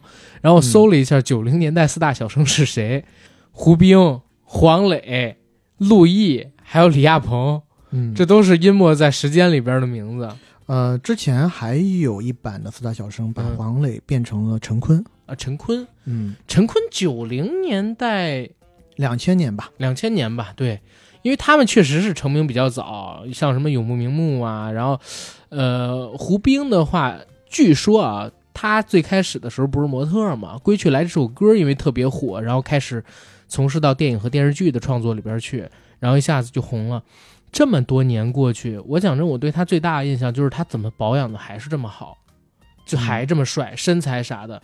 胡兵确实是帅，而且他嗯穿衣非常有品，这个跟他模特这个职业是分不开的。没错，而且每年一到什么米兰时装周、巴黎时装周，呃，只要我们中国的演艺人士还能去，那胡兵往往就会有一个通告，是他艳压了现场的一些人，比如今年就是范丞丞还有虞书欣他们都去了，结果胡兵跟他们同场合了一张影，完蛋，又个子又比范丞丞高。然后形象跟造型又比范丞丞好，一下就把他们俩全都给盖过去了。嗯，你看节目里面他以五十多岁的高龄、嗯走台的一个片段，嗯排在他后面走着的是一长溜的，大概二十岁左右，或者嗯甚至是十几岁那种年轻的小鲜肉。嗯，但是整个队伍里面，其实算他嗯要最光彩夺目，对最吸引人。对因为他成名最早，然后也是他现在可能没有什么金大川之类的在国际上边有名啊，但是辈分在，地位在，所以大家也都认。而且我我正经我看过胡晶，而且我正经看过胡兵他的一些这个直播，他自己聊就是自己怎么保持身材，已经吃了二十年了。他说过了三十岁之后开始这么吃，早晨一杯咖啡，两个鸡蛋，然后吃半截玉米。中午就有西兰花，然后虾仁、玉米，然后吃一些粗粮。晚上呢是有红薯啊，然后有牛肉、有虾仁、有西兰花。如果自己实在馋了，怎么样？吃一点火锅，但是火锅呢要清汤，自己用醋跟辣椒拌一个蘸料，没有油的啊，是纯辣椒粉做一个蘸料，然后这样吃解馋。这样吃三十年，呃这样吃了整整二十年，所以才能在五十多岁的时候有这样的体态跟面貌。对，而且他还提到一件事儿，就是自己永远不吃饱，要吃六分还是七分，嗯，只有这样才能控制体重不长胖。我说这都不是人过的日子。对，这个就让我想到了王晶之前说刘德华的那一华段，不吃米饭十年，对，刘德华说说刘德华那过的都不是人过的日子哎。刘德华，哎，对，但是说到这儿有一个事情比较好玩，我还记得我们之前有一期节目里边，我们聊到过胡兵，嗯，然后你当时称呼胡兵好像是胡美丽，称呼了一句，结果弹幕呃，结果评论里不是弹幕里啊，有人说我们对胡兵好大的恶意，嗯，这个不尊重胡兵，为什么要叫人胡美丽？首先是这个样子，我想回应一下，胡兵自己开直播的，常开直播带货，然后他在直播里边经常会做一些护肤类的内容的直播，他会称呼自己叫胡美丽的，就是弹幕上也在刷，他自己的粉丝也这么叫，他自己也这么叫。我不知道为什么我们提一嘴就变成了对他有特别大的恶意，到底是当时说我们恶意大的那位网友你不懂，还是什么我们真的有恶意呢？对不对？嗯，然后这这个就跳出去说了，然后胡兵这些年好像演的剧集就不像他当年那么火，他当年确实非常火，《真情告白》《真情告别》《粉红女郎》什么的，对吧？嗯，但是我觉得他担当主演的应该是两部真情系列吧，一个啊真情告别，一个真情告那个白。对，然后那个时候我大概十岁左右，我看他们那种剧的时候，有一点点以我小时候的视角，我觉得他们那个算是半职场剧，我也不觉得有多偶像。嗯然后真情告别，大概意思就是瞿颖作为一个职场新鲜人，进到了一个叫《爱慕》的时尚杂志的嗯编辑部里头。然后呢，这个时尚杂志的总编辑，反正就是他这个瞿颖的上司就是胡兵。然后胡兵呢，他刚刚丧妻两年。然后两个人也是那种欢喜冤家的剧情嘛，一开始就不打不相识，然后每一次职场新鲜人有一些新鲜的 idea，然后上司就会去打压他，就说不行。到最后，慢慢的因为了一两件这个职场中的大事儿，发展成了革命情感，然后这嗯革命情感慢慢的就变成了爱情，爱情，然后两个人最后走到了一起。对呃，这两部戏我觉得算是他担当男主的，但是比如说《粉红女郎》，我觉得大家看的还是那些女生吧。对陈好啊、刘若英什么对的，，所以胡兵的戏份我觉得就没有那么重了。嗯然后他在电视剧或者是影视领域，我觉得有一点是他的弱项，就是他身高太高了，嗯，他有一米九几，那会儿一米八九对，非常难跟别人而且。我觉得他不止一米八九，他应该是往低了报的，他应该过一米九了。嗯，我自己觉得是这样，因为我看过胡歌跟他合照，胡歌矮他好多，但胡歌是没虚报的啊。我见过胡歌那个真人，他真没虚报，起码一八三，所以胡兵绝对过一九零了。嗯嗯，呃，然后又因为其实他也不是科班出身嘛，你演演偶像剧还是可以的，但是一旦过了那个年纪以后，你演偶像剧其实也不太合适了。嗯，所以，呃，在演技没有特别大突破的时候，我觉得有一段时间我一度以为他是激流勇退了，反正从影视圈嗯激流勇退好像声量就没了。，对去了，还是回到他的老本行，是是时尚圈这一块。是而事实也证明，他在时尚圈这一块可以长久的做很长的时间，都可以，包括他自己你刚刚讲的身材啊、嗯和呃容貌啊，都保养的非常好。保养非常好。但是我其实嗯挺不喜欢他近些年来这个小胡子造型。啊、我会觉得有这个胡子之后就，怎么说呢？给他脸上增加了一股非常暧昧的感觉。我倒觉得还好，因为、嗯呃，他有了这胡子以后，我觉得男人味儿还是有的。以前就也是有点奶油奶油是吧？对，嗯，当然了，呃，反正我们现在都知道他的一个大体情况，所以这个 有胡子这个男人味儿确实是有的嗯啊、但是他和他的哥哥胡东，啊，胡东是他哥呀，胡东是他哥，这 俩长得可不像啊。但两个人都是这个呃模特呀，模特出身。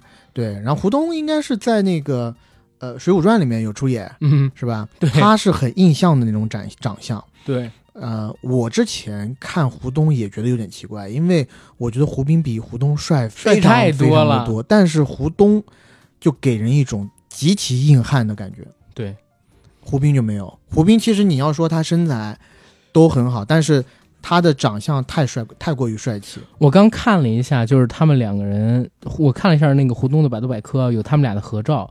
其实他们俩是像的，嗯，但是就是眉眼之间的那个神态不一样，所以导致他们俩的气质千差万别。而且我觉得胡东的脸是要更瘦，就是他颧骨特别特别凸瘦削。对嗯嗯、然后我们接着往后边来说吧，这是刚才提到的胡兵老师。胡兵之后呢，就是许绍洋。其实许绍洋，我之前我就知道他。首先，我小的时候特别喜欢看花香，我家里边有花香的卡带，所以我还会唱。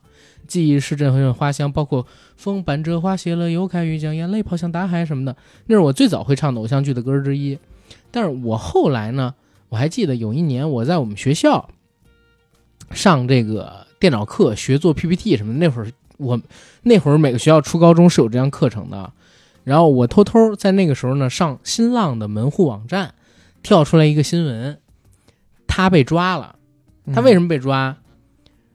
他涉黑，或者说疑似涉黑。当时那个新闻是他在夜店里边跟人起了争执，然后他的好友，然后掏出了枪，把跟他有争执的那人开枪打死了，然后他被带走了。所以当时台湾那边呢就报他的好友是有黑帮背景的，然后他具体有没有黑帮背景，大家就不知道。所以中间这些年其实不是，其实他中间也会有一些邀约嘛，如果不是因为这件事情。嗯，所以他相当于就在台湾吧，失去了演艺工作，大陆也很少有人用他，他就经常出席各种各样的商演，然后一直唱花香，就这些年、花香这首歌，其实我是通过小刚才知道的。啊。我之前买小刚的这个专辑。你辑，吓我一跳，我以为是冯小刚。没有小刚就是啊周传雄嘛。我，知道，我知道，呃，因为花香是周传雄做的，嗯。这首歌的真真正的作词作曲应该是他，或者就只是作曲吧，反正他是这首歌的制作人。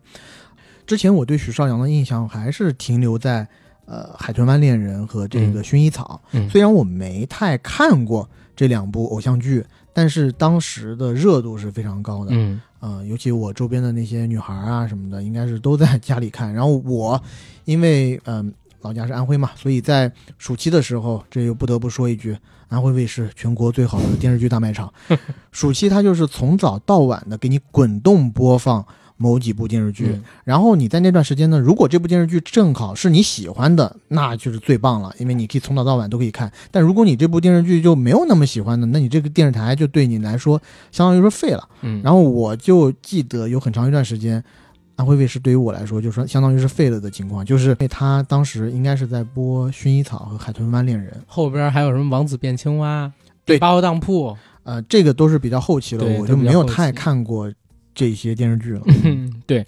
然后这是许绍洋，再之后就是阿蒲八三幺的主唱，然后他唱的是《想见你，想见你，想见你》。其实我对他们这个组合了解不多，但是《想见你，想见你，想见你》这首歌确实这些年太红了。之前我们也做过《想见你》的节目，所以嗯，我觉得现场应该会很加分。所以他们输掉这件事儿，让我还挺意外的。嗯，知道吗？当然了，也有可能是老舅他们的人气太高。可是你说瘦子、蛋壳、董宝石他们三个人在现场那么多二十岁左右的观众，可能吧？可能就是几个人发挥的没那么好。对，嗯我是不认识阿普的啊，在看这个节目之前，我也不知道八三幺这个乐团。我也不知道。然后呢，当他出来写八三幺的时候，你知道我第一反应是什么？我说啊，这个人是幺八三 Club 的嘛？就以前台湾有一个组合叫对幺八三 Club，嗯，然后刚好也是这几个数字嘛。然后我一看啊，八三幺幺八三 club 好像没有这个人啊。然后想见你竟然是幺八三 club 里面唱的，然后我一直带着这样的疑问去看，看到中段我才发现，哦，原来不是幺八三，是八三幺。Oh 幺幺八三要来的话，他唱的是这“命中也注定是我太任性但我没有听过啊幺八三 club 的什么的花言，巧语”，嗨，好吧，对反正就是呃，阿普这个想见你确实。呃，很火，但是他其他的歌我确实也不太听的清楚不多。嗯嗯，那接着往后边来说吧。接下来就是全场最高分九百一十七票的陈楚生、张远、王栎鑫、俞灏明，零七一三的零七零四小分队啊，他们带来的，他们唱的曲目呢，陈楚生是原来的我啊，这首歌好像我听我女朋友说啊，她是在零七快男决赛的时候唱的这个歌。所以这么多年过去了，再唱，哇，真的是回忆杀，大批的当年追过零七快男的人都哭了。啊、我觉得这四个人可以放在一块儿讲吧，嗯因为可以，这四个人，首先他们都是零七快男的，嗯然后我这边也要再说一下，就零七年我已经十七岁了，嗯，快乐男生是几乎远离我了，而且我又是作为一个男的，我是不会去看快乐你男生的。当时准备自己做快乐男生，就大部分时间是不会去看这个快乐男生，我当时有的时候会去看一下加油加油好男儿，嗯然后因为我当时的呃心理啊，我要剖析一下，因为快乐男生跟了快乐两个字，我就觉得特别不酷，你知道吗？特别苦不是，就特别幼稚。啊，就当时会觉得特别幼稚，但其实也是小孩在装成熟嘛。嗯呃，但这一次的这个舞台，嗯我刚刚在录开录之前就跟你说，我觉得他们这一组是最让我感动的一组。嗯要知道，我是从来没有看过零七年快男的那些比赛的啊。嗯然后我也只是在抖音里头最近，因为零七年快男从去年大概到现在又火过一小波嘛，因为参加过几个综艺，然后是那快乐再出发，对，然后因为这个快乐男生还是非常经典的综艺嘛，所以在抖音里头有的时候给会给你推一些呃影视解说博主，他们在解说当年的这个快男比赛，然后再剖析每个人的小心思啊什么的。我记得当年是不是俞灏明和张远还是谁谁谁的，还有那种 beef，不是，包括至少是苏醒吧。呃，总之就各种赛制的问题吧，导致大家觉得他们好像有 beef，但是其实这十三个人感情都很好，嗯，好像他们是中国有史以来所有的选秀节目里边儿唯一一批就是分开这么多年，选秀这个节目结束了这么多年，还一直保持很好的私交的，呃，选手们。当然了，可能因为张杰他单体太红了，跟这些人比起来，走的稍微远了一点。但是大家也经常互发微博呀，互 Q 一下，然后怎么怎么样的。其他这些不太红的，经常就能看到他们线下，要不然吃饭，嗯，要不然就是看球，要不然就是做其他的活动。对嗯，呃，反正这几个人呢，我最开始是没有特别多的嗯，好感度的，但就是有一说一啊，他们这四个人唱的这四首歌表演的都非常的好，嗯。而且因为我都不知道背后的故事，从陈楚生唱原来的我第一个音的时候，我就觉得陈楚生这个演唱水准还是在线，对，而且在他们做后采的时候，其实每一个人都有一段。很心酸的过去嘛，他们从那个零七年快男的那个巅峰一过以后，很多人是很急速的就进入到了一个无人问津的状态，对。所以我我这儿给大家普及一下，陈楚生因为跟天娱，就是当时芒果开那家公司他当时也是有一些，呃，我觉得当时也是藏。做事情有有一些欠考虑，还是冲动了年轻人。他其实正经创作歌手，有没有人告诉你当年多火呀？嗯然后就被雪藏，然后那个张远加入了至上励合，至上励合那个 那个那个团队又有家暴的，然后又有中途搞幺蛾子要要单飞的，然后怎么怎么样，最后把自己耽误了很多年。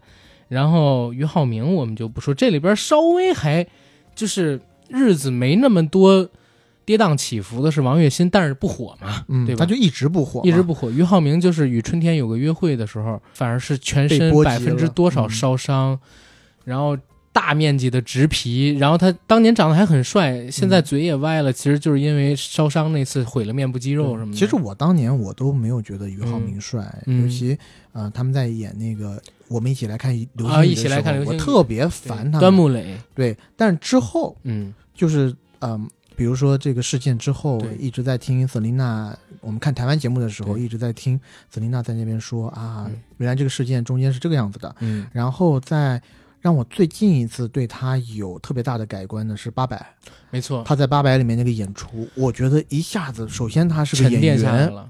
他是个演员，呃，第二是他不羞于把自己的这些个伤疤对，有一场洗澡的戏露出来，，对。而且他在八百里头演的，我觉得非常的融入，我没有嗯觉得这是一个快男啊，对，他就是个演员，不他不是个选就是秀歌手，他就是个好演员。对他就是个很好的演员，他就是在那个时代的一名国军将领。，对，而且我还看过他两部戏，一部叫《那年花开月正圆》，他演一个太监。嗯一部是《大明风华》，然后他在里边呢演这个朱元璋的儿子，嗯他演这个角色演的特别的好。那里边是一个莽夫武将，没有脑子的。嗯我我说实话，我我这两天我看了几个俞灏明的专访，我还想起了当年我看《天天向上》的时候，他在那个节目里边也不说话，然后就像是王一博在《天天向上》里边角色一样，就是大家 cute，可能唱个歌，可能跳个舞，也不会主持。然后突然之间遇到这么大的事儿，我其实都觉得有一点，我心里一直觉得不舒服。汪涵天天喊这个什么兄弟兄弟，俞灏明一二年还是一三年就复出了，你怎么没把他拽回重新主持《天天向上》啊？对不对？然后他这些年里边，其实也算是见过了世态炎凉。嗯，一八年之前，你根本找不着工作的机会啊，对，对吧？然后一一八年演电视剧开始才重新火起来，也是凭演技让大家认识到的。嗯所以这次我看他上节目跟大家交流，跟蔡国庆那点客套，我觉得他好成熟、好稳重的一个人。嗯就是跟其他的几个就是快男的选手都已经好像不是一不是一代人了，不能说不叫一类人，但不是一代人了，就是大家处事的这种老道之类的嗯，我觉得可能就是经历经历的太多了，然后确实呃成熟稳重的很多。是而他们四个，就因为他们在唱这首歌的时候，我觉得肯定是带入了自己的所思所想，然后这几年的经历。嗯、那个舞台其实非常的平静，嗯平平无奇，四个人就坐在椅子上，然后呃，中间有两个人拿着吉他嗯唱着自己的歌，是但是就会让人觉得特别的动容。嗯当然了，是因为我们知道了一些前因后果，他们之前的那些经历嗯有一些代入，但在那个舞台上，我觉得是情绪和情感传达最到位的。而且我看完那个舞台，我有一个想法，就是嗯我想要翻回去去年他们火的那档综艺来看一看，因为那档综艺嗯，很多人都给我推荐过，然后包括我记得我们很多听友都在呃对，那个我们的评论区在 Q 这档综综艺，一个是希望我们去解说，另一个希望我们至少去看一看。嗯。但因为我看综艺的时间就更少了，剧都没有时间看呢，对吧？嗯。综艺，嗯，我对快男又还好，所以很多人跟我说了以后，我也就听听而已，就听听就过了。但是呃，这一次看完他们的这个现场演出以后，嗯我决定马上要把这个综艺给补快乐起来。再出发，，嗯，OK。然后这几个人里边儿，呃，张远唱的嘉宾也是他自己的单曲，是我我觉得觉得蛮好玩的，就是嘉宾说是他们这些快男唱的所有的歌里边儿，近些年来最火的一首，虽然只有这一首，但是也让张远有工作。好多人在去年的《快要再出发》让他们零七一三翻火之前，实际上是属于一个没什么工作的状态。嗯。对，现在混的可能比较好的，第一肯定是张杰，嗯，再之后其实就是魏晨，对。对，然后魏晨之后呢，可对，能是，魏晨还要夸一句，嗯。魏晨，嗯嗯，对，魏晨还要夸一嗯。句，魏晨现在也是我非常看好的这种硬硬汉汉型的男演员。金刚川嗯，第三部分他那个光着膀子修这个桥的场面，对吧？对，特别好。但是魏晨在八百里头也有，啊，对，也有，嗯，，对八百。再之后呢，可能就是俞灏明，他虽然就是现在也没那么火，但他确实好戏会找他，嗯，认他的演技。但是其实发挥最好的是谁，你知道吗？他们里边发展最好的，连十三强都没进，反而呢是郭帆老师的制片人，嗯流浪一》《流浪二》都是他做的啊。你说宫格尔是吗？对，宫格嗯尔，老公是这个快男零七里边现在可能发展最好的了，对吧？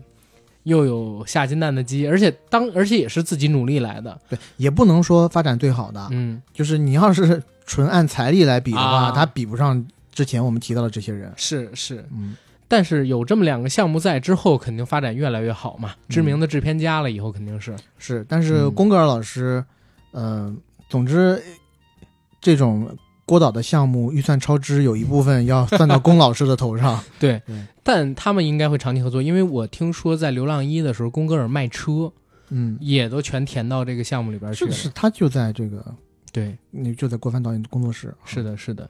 然后再之后，咱们接着跳过零七一三吧，他们表演非常非常的好啊。他们的对手呢是拿了八百四十八票，输给他们的魏哲鸣、关智斌、魏巡和品冠。讲真，呃，这里面呢我只熟两个人，一个是品冠，一个是关智斌，呃，另外两个人都姓魏，但我也都不熟。嗯，嗯我也一样吧。然后关智斌其实也都没有那么熟，因为啊 Boys 时期那个组合一直都没有在大陆大火过。从来就在香港本地也没有太大火过，没法跟 Twins 比。对，而且演一些这种香港本土的电影，其实也都是演一些配角，嗯没有，在我印象中好像很少有他们做主角的戏份。是，呃，我看过魏哲鸣的戏，就是刚才我提到《下一站幸福》，就是那个那个呃宋茜还有宋威龙他们两个人演的那个戏，但是其他的角色我真的没太看过，而且我刚刚搜了一下，你像他最近几年比较红的戏啊，有什么《山河令》，然后贺先生的《恋恋不忘》，以及《对你不只是喜欢》，就这种电视剧的名字都是我跟 AD 会直接打叉的，看到就直接赶紧跳过的那种戏，所以我们俩对他完全不熟悉啊。然后这个哥哥呢，在进入到披荆斩棘的舞台之后，唱了一首《说爱你》，我觉得发挥也是比较一般的嗯啊，所以就略过他，我们就不聊了。关智斌呢，我对他为什么说比较熟悉，是因为我曾经啊年少轻狂的时候追过一部戏叫《追鱼传奇》，那里边他有出演，然后女主其实是赵丽颖，当时我是奔着赵丽颖去看的那个戏，然后他演的也还行吧。近些年来呢，一直在中国大陆发展英皇的艺人，但是大家也都知道，英皇除了谢霆锋是亲儿子之外，连陈伟霆都没什么资源，就更何谈给到关智斌什么资源了。但是呢，这一次看他出现在舞台上边，我挺震惊。第一是他保养的真好，完全不像四十岁的人，比去年来的像吴卓羲跟林峰比起来保养还好。第二一个呢，就是我对他的印象，因为我听港乐嘛，我知道他是张敬轩背后的男人，就是港乐之王背后的男人，所以，呃，这这这件事儿呢，让我对他也有了一点点认知。希望啊，他在这个舞台上边能完成一下他以前自己做组合的时候没完成的梦想。因为他之前的组合因为另外一个搭档各种屁事儿嘛，一直没有大火。然后接下来就是魏巡，魏巡我对他印象就更少了，他是那个什么呃，二零一七快男的总冠军，其他的印象就没了。你还有什么印象吗？我都不知道这个人，好，完全都不知道。然后再往后吧，再往后就是品冠，嗯啊，品冠老师，我对他的印象还是相对多一点的，因为年轻的时候也听过品，呃，不，很小很小的时候就知道他和光良他们是一个组合，无印良品。对，而且更早更早的时候，我们家其实是有这个滚石唱片的专辑，就是嗯 CD，、里边有一首歌叫《最近比较烦》，最近比较烦，其实就是李宗盛、还有周华健、还有品冠他们一起唱的。然后我一直记得当时里面唱的什么蓝色小药丸啊之类的，我对这首歌印象很深。但是品冠老师这些年也好久没有出现了，对吧？在国内可能上了几档音综吧，嗯但是因为我觉得这个是跟他的性格有关的，他首先好像并没有太多的花边新闻，嗯在第二个就是比较佛，比较佛系。你看，呃，光良和品冠两个人都是，是，因为综艺都上的比较少。其实我哎这么一想，还真是，为什么不找光良呢？可能光良老师最近在忙着商演吧。嗯，我听我听人说，我特地也是因为品冠来，我搜了一下光良，嗯，说光良光一首童话，就每一年在中国大陆能有上百场商演，一场十几二十万，哎，就是可能人家确实也没有那么大的那个吸引力吧，来参加这种综艺。那不一样，我觉得他的咖位可以再往上提一提，哎因为呃，光良说实话也好长时间没有一首真的再能让别人记住的歌曲了。是，呃，品冠老师就是这一次他选择唱的这个《门没锁》，我们都还是比较耳熟能详的。而呃，另外有一首他的歌我特别喜欢的就是《我以为》啊，啊、我没听过这首，歌你可以。哼一下吗？我以为我的温柔能给你整个宇宙好，啊 略过，略过，略过。啊，唱的不好吗、啊，一般一般啊。o k OK，我我对他最后的一个印象是他之前唱过《我是歌手》，嗯，然后在《我是歌手》里边好像只唱了两期就被淘汰掉了。我想说的是，品冠的歌曲，嗯。在我的印象里没有那种特别难唱的歌，就他不是以唱唱功取胜的一个歌手，而且他音域我不知道这么说对不对，他音域好像没有那么宽。嗯，就比如说，呃，有一些歌手他可以唱一些特别高的音，或者呃声音很低沉，但他的好像大部分的歌曲都在一个比较呃他自己比较舒适的一个区域里头，然后那个就让人感觉，如果你要说选一个唱将的话，或者说实力唱将，他好像不是我们最先会选出来的人。嗯，明白。所以在歌手那个节目里头，我记得名次好像并没有特别的好。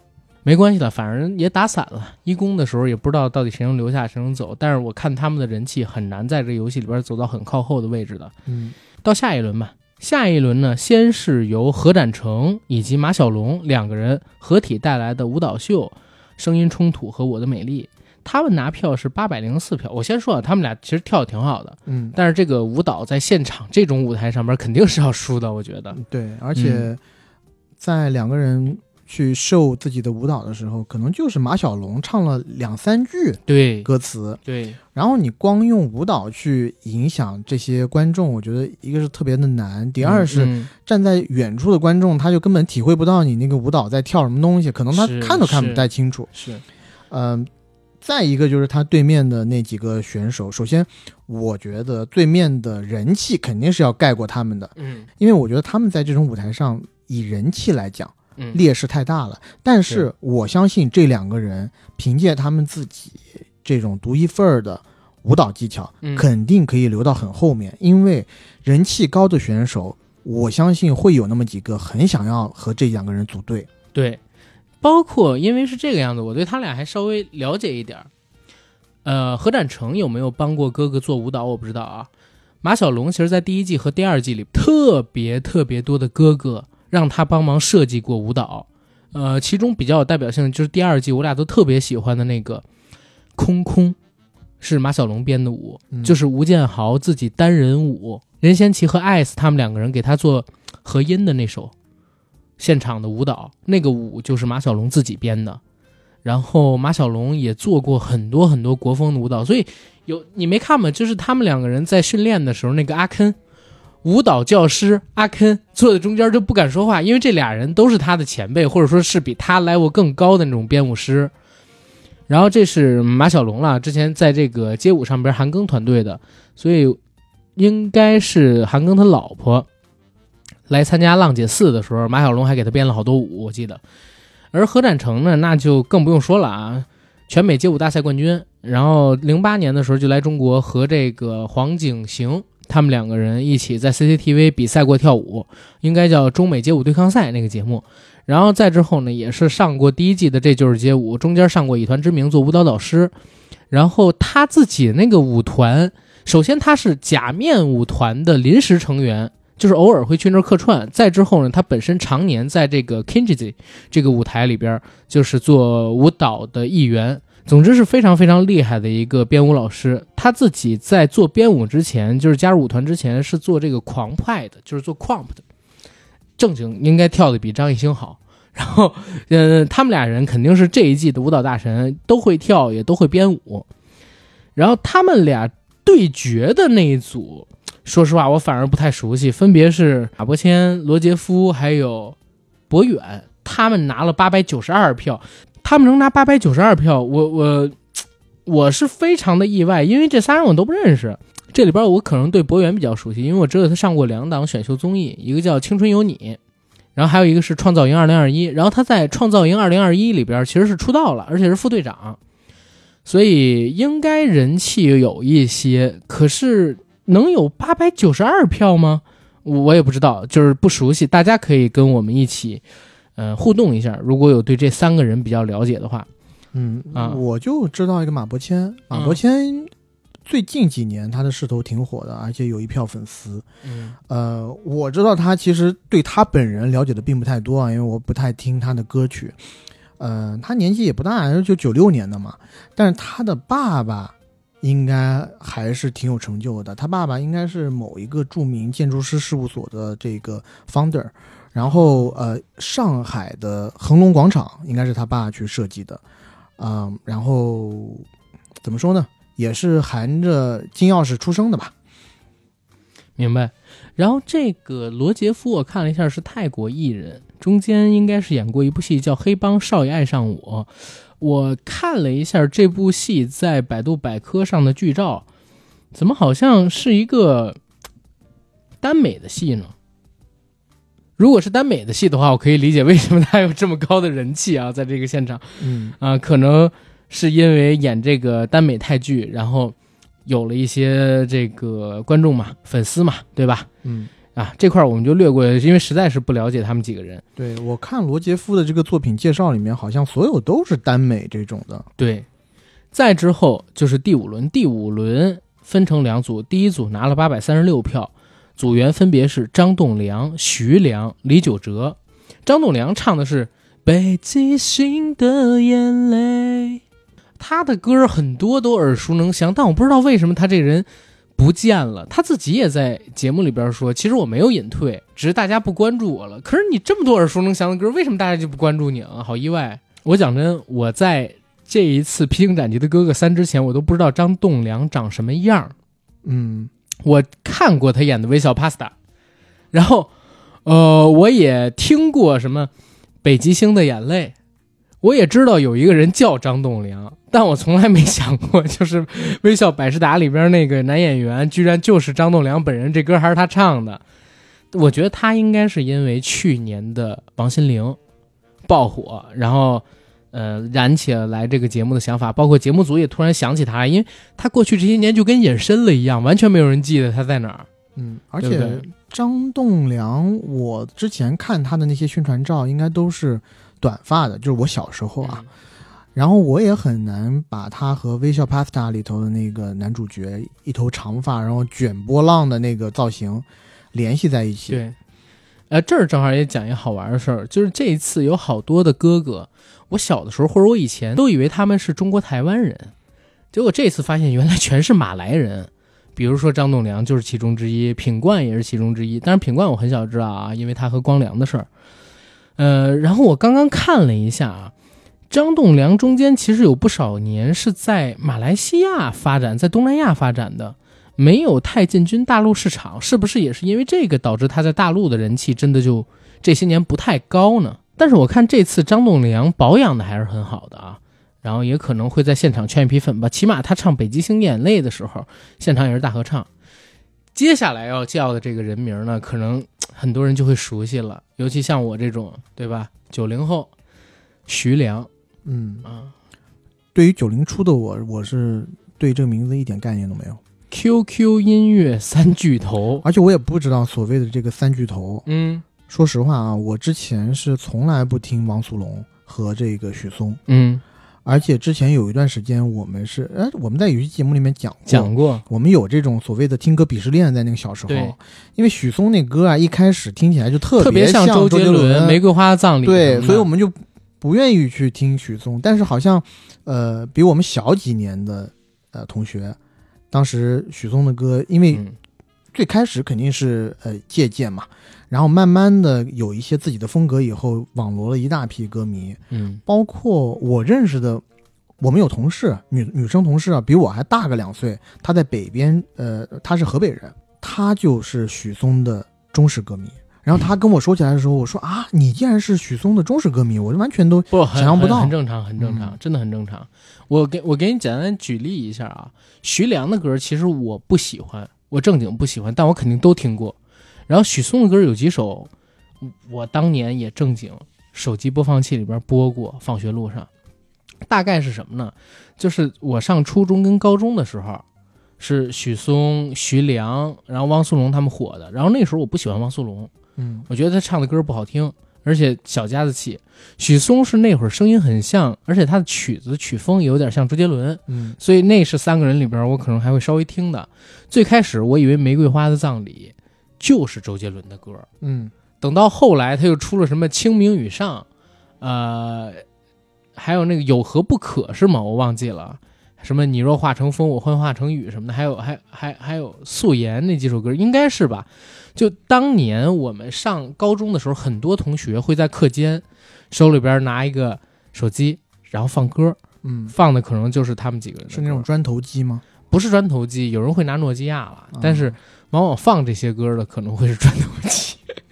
对啊，我就说啊，就是呃，我记得最开始的时候，有一些盗版无良商贩真的是把许嵩的歌录下来，然后打上周杰伦的新专辑对对，去发的。然后会有一批人被误导，以为这是哎周杰伦又发新歌了，结果一听哎有点像周杰伦，但好像又有点不像是周杰伦，这是怎么话说的？但我这次没想到的是啥？就是徐良在台上唱了一首《坏女孩》这首歌，虽然我就是自己没有放到我歌单里边，但我正经听过好多好多遍，在当年。然后甚至有一段有一段副歌的旋律我还很熟，能哼。我记得这首歌的歌词写的挺露骨的，当时还被人批评说是不雅，然后青少年不良引导，因为它里边就提到一个他写的故事，其实是一个不良少女还是什么所谓的坏女孩，嗯，躺在陌生人的肩膀，然后就就是有类似 For One Night 那样的东西吧。但但我因为好多年了啊，我没有再去听过、去看过这个歌词，我只能记得当年对他的一些批评，好像是有这样的一种感觉。所以我说，怎么就在芒果 TV 这么一个好歹是地方国企开设的互联网平台上边播出了呢？让他唱《坏女孩》这首歌。嗯呃，然后徐良这些年其实他已经转幕后了，他已经不自己在台前唱歌了。但是据说啊，就是我们最近这几年听到的网络神曲，很多都是出自他手，对，都是他们公司出的。凭一己之力把国内的这个音乐审美拉下来这么多。那也不能这么说，不能这么说，他也是很多人的青春来的，对吧？而且当年网络歌曲能红能起飞，我觉得也不能单靠徐良，也跟非主流的崛起有关系，对对吧？当年的非主流，你化上那个妆，你戴上那个头发必听这，种歌，你不听这种歌，你对不起自己。你知道吗还有听什么《飞向你的床》飞向别人的床，就是哎，你还听过这个呢？我这个我听过，因为我在那段时间就是我们会有一种保持 QQ 空间互踩的习惯嘛，啊然后点进别人 QQ 空间的时候，我告诉你，我那时候我 QQ 空间的歌是铁竹堂的歌，嗯，然后我点进别人的歌里头是呃，然后我点进别人空间里头的时候，啊，怎么就出现了这种歌曲？啊，当然现在想想看，铁竹堂好像也没有特别的 fancy 啊，但在那个时候我觉得啊，我高端，我听一些这种说唱说唱什么的，QQ 空间留言板，我来踩一踩，对然后放他 QQ 空间的歌，我靠，嗯，而且就比较清楚的记得，嗯。就比如你讲的这几个三巨头吧，嗯，带着这些歌的 QQ 空间上面，你总可以在呃边角或者是一些装饰画上看到那些非主流的词语对。啊。你若折我翅膀，我必回你 天堂。对，基本就是类似这种种葬爱什么的。对，我不跟你说吗？我说我第一个手机就是它那个屏保，就是一个黑色的骷髅在从地底往外爬，然后有一些血迹在黑色的大地上，背后飘着一个白色的十字架，白色的十字架上面沾了血渍，然后还有两个白色的冒着黑光的字儿写着葬爱。嗯，那我大概用了好几个月，正经。我记得那个时候，因为 QQ 空间是黄钻嘛，还有嗯 QQ 秀是红钻，然后 QQ 秀里面专，因为我也我也充过一段时间的 QQ 会员和这个黄钻贵族，嗯。而且当时是跟我之前早恋的女朋友，我们同时，啊。我们俩人都要必须要有红钻黄钻的，然后各自的这个 QQ 秀的形象要出现在那个 QQ 空间里，我记得好像有这么个功能啊，还是说 QQ 秀点点出来会有，然后在 QQ 秀的商城里面，我记得就有一个大类，就上书三个大字，就是非主流。嗯那非主流那里面那服装就看起来就像是卡通版的，你在现实生活中可以看到的那些那些刺猬头啊什么的。是，而且那个时候我是不是我记得有一段时间流行，你手机上的 QQ 的图标要都点亮，能点亮多少点亮多少，就是它你在点一个人手机 QQ 的时候，你会发现那个人的头像底下亮了一排小图标嘛，，啊对，就是看你用过什么样的 QQ 服务嘛。对，我们倒是没有有比这个，但我们肯定是在比 QQ 等级了，就看你有几个月亮、几个星星什么的。对，然后以前特别鬼扯，就是你明明 QQ 这种东西算是一个非常私隐性的嗯呃聊天软件嘛，嗯但是有的人他不能，首先有的人没有手机，嗯或者有的人家里可能电脑上网不太方便。他会让你去帮他挂 QQ，对挂 QQ 还有就是为菜了去升那些等级。对，但是你你比如说我在家里上网的时候，我有同学就让我帮他挂，我挂了以后，别人跟他聊什么，我看得一清二楚。我有的时候还以他的名义去逗别人。好吧，我当时也经常帮人挂 QQ，因为我们家有网。然后我就记得有一个同学姓张，经常会让我中午回家吃饭的时候帮他挂一下 QQ。我说干嘛？帮他偷一下菜，啊，去领一下菜。我说你用手机领，他说手机流量不够，因为那会儿手机就三十兆流量，五块钱是吧？我记得一个月的月租，动感地带，反正十块钱是七十兆，然后五块钱是三十兆。当时好多同学就买三十兆的流量，可能用一下那个零五版的 QQ，没有群的那种，零七版就可以发图片，然后什么的嘛。总之那个年代很有意思了，因为流量特别少，所以每一分该怎么用都要算的特别明白。嗯，好，再之后，徐良这一次的回归也给我们带回来了一些有关于当年那个时代的回忆吧。有时间我们可以做一做《梦回二零零八》之类的，想想零八年的自己在过什么样的日子。张栋梁还有徐良之后出场的，实际上是李玖哲。李玖哲这个人，我特别早就知道，就嗯特别早就知道。然后，呃，我对他的印象就是有点像中国台湾的常石磊，长得不帅。然后他是美籍韩裔，但是在中国台湾发展。嗯然后唱歌正经特别好听，嗓子特别好。可是因为外形吧，或者说就像他自己说的一样，好不容易刚拿了金曲，嗯，结果呢，七年的雪藏，不是七年雪藏，我告诉你，嗯因为李玖哲我还挺熟的。他在正经没有在唱歌界大火之前，嗯。他就跟着黄立成、Margie 团队出现在了几首以 Margie 作为团体的唱的歌里，以前麻吉的歌还能在 KTV 里面点到的时候，你去看，里面有几首歌，比如说什么屌啊什么这种歌里头，你可以看到在 MV 的众人里头，除了 Jeff，除了黄立行以外，除了那几个大块头，还有李玖哲，嗯还有马吉弟弟，嗯嗯。他们是一个大的团体嘛。然后呢，呃，在李玖哲稍微有一些名气以后，他就开始以单体出现在了《康熙来了》上。嗯而且他在那个时候，大家就有在网间传闻嘛，他很喜欢日本的一个车模相马倩，嗯，而且他在《康熙来了》里头还当着电视机，呃呃呃，而且他在《康熙来了》里还专门的就是公开示爱相马倩，相马倩，I love you，我爱你。这里一点我我要说，李玖哲确实是个好男人，因为我当时觉得，因为没有 follow 他的一些花边新闻啊，我当时觉得他可能就是看那个相马倩长得好看什么的，嗯但没想到他在成名可能十年或者怎样之后，真的和相马倩结婚了，而且一直好到现在。哦，他的夫人就是相马倩。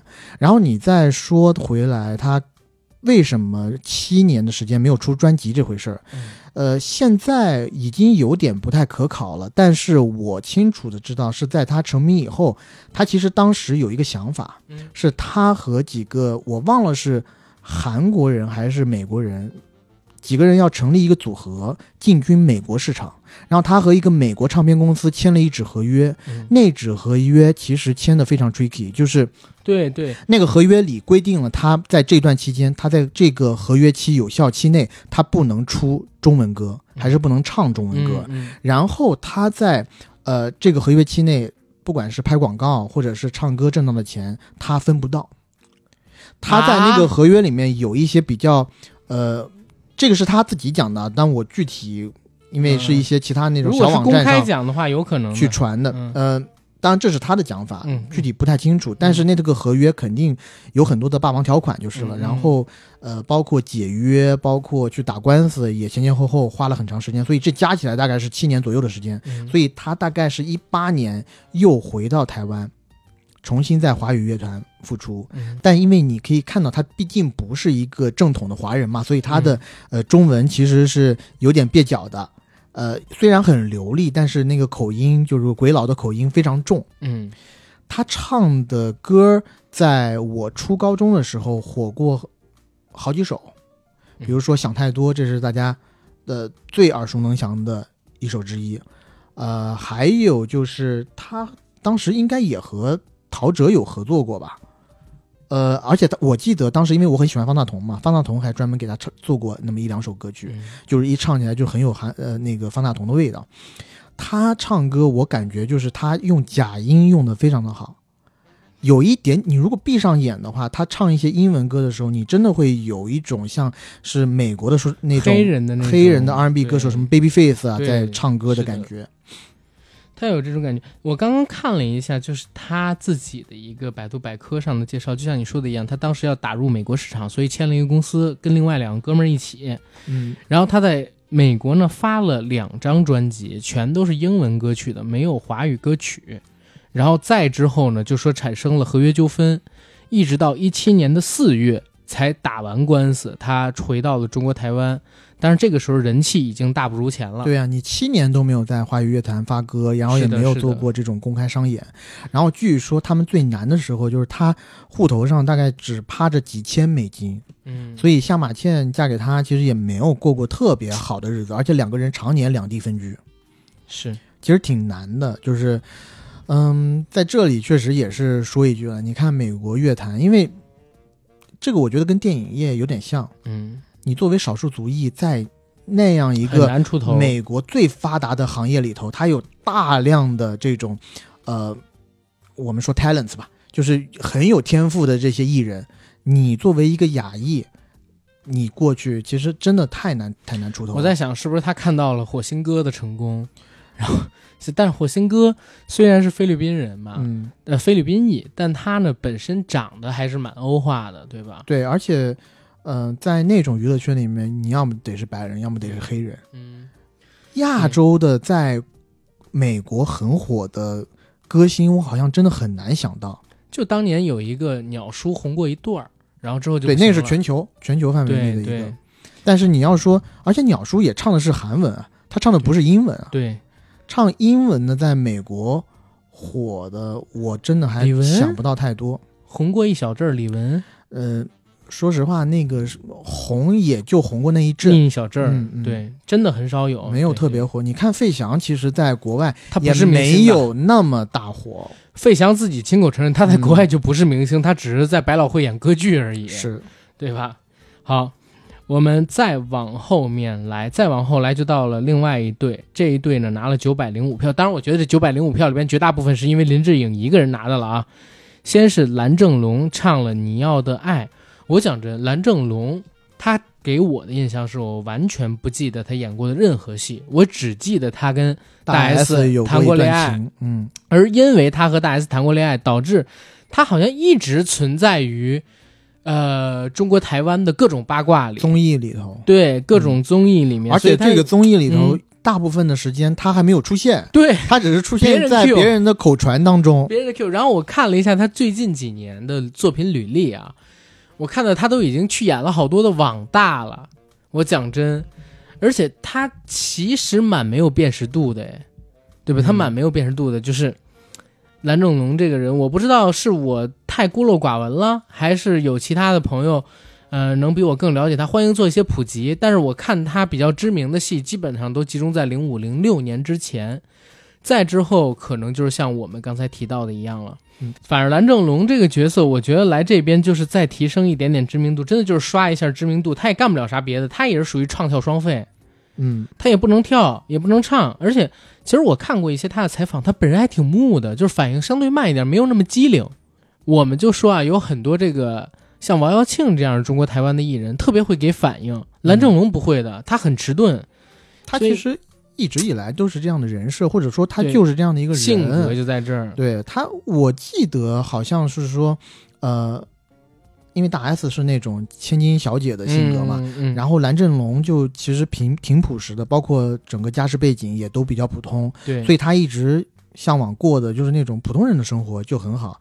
包括这一次，其实我自己，呃，我自己看他在节目里面的表现，我还挺欣赏这种人的。嗯包括他在呃会议室里面一个人的时候，他其实是戴着眼镜在看书，就就相当于是像是一个很中年人的感觉。然后这时候林志颖进来，那他看到林志颖了，啊他才说啊，哥你来了。对，就我觉得很，我还蛮喜欢他的这种性格的，嗯就是呃在演艺圈里面不争，然后自己干自己的这摊事儿。但讲真也就不红了。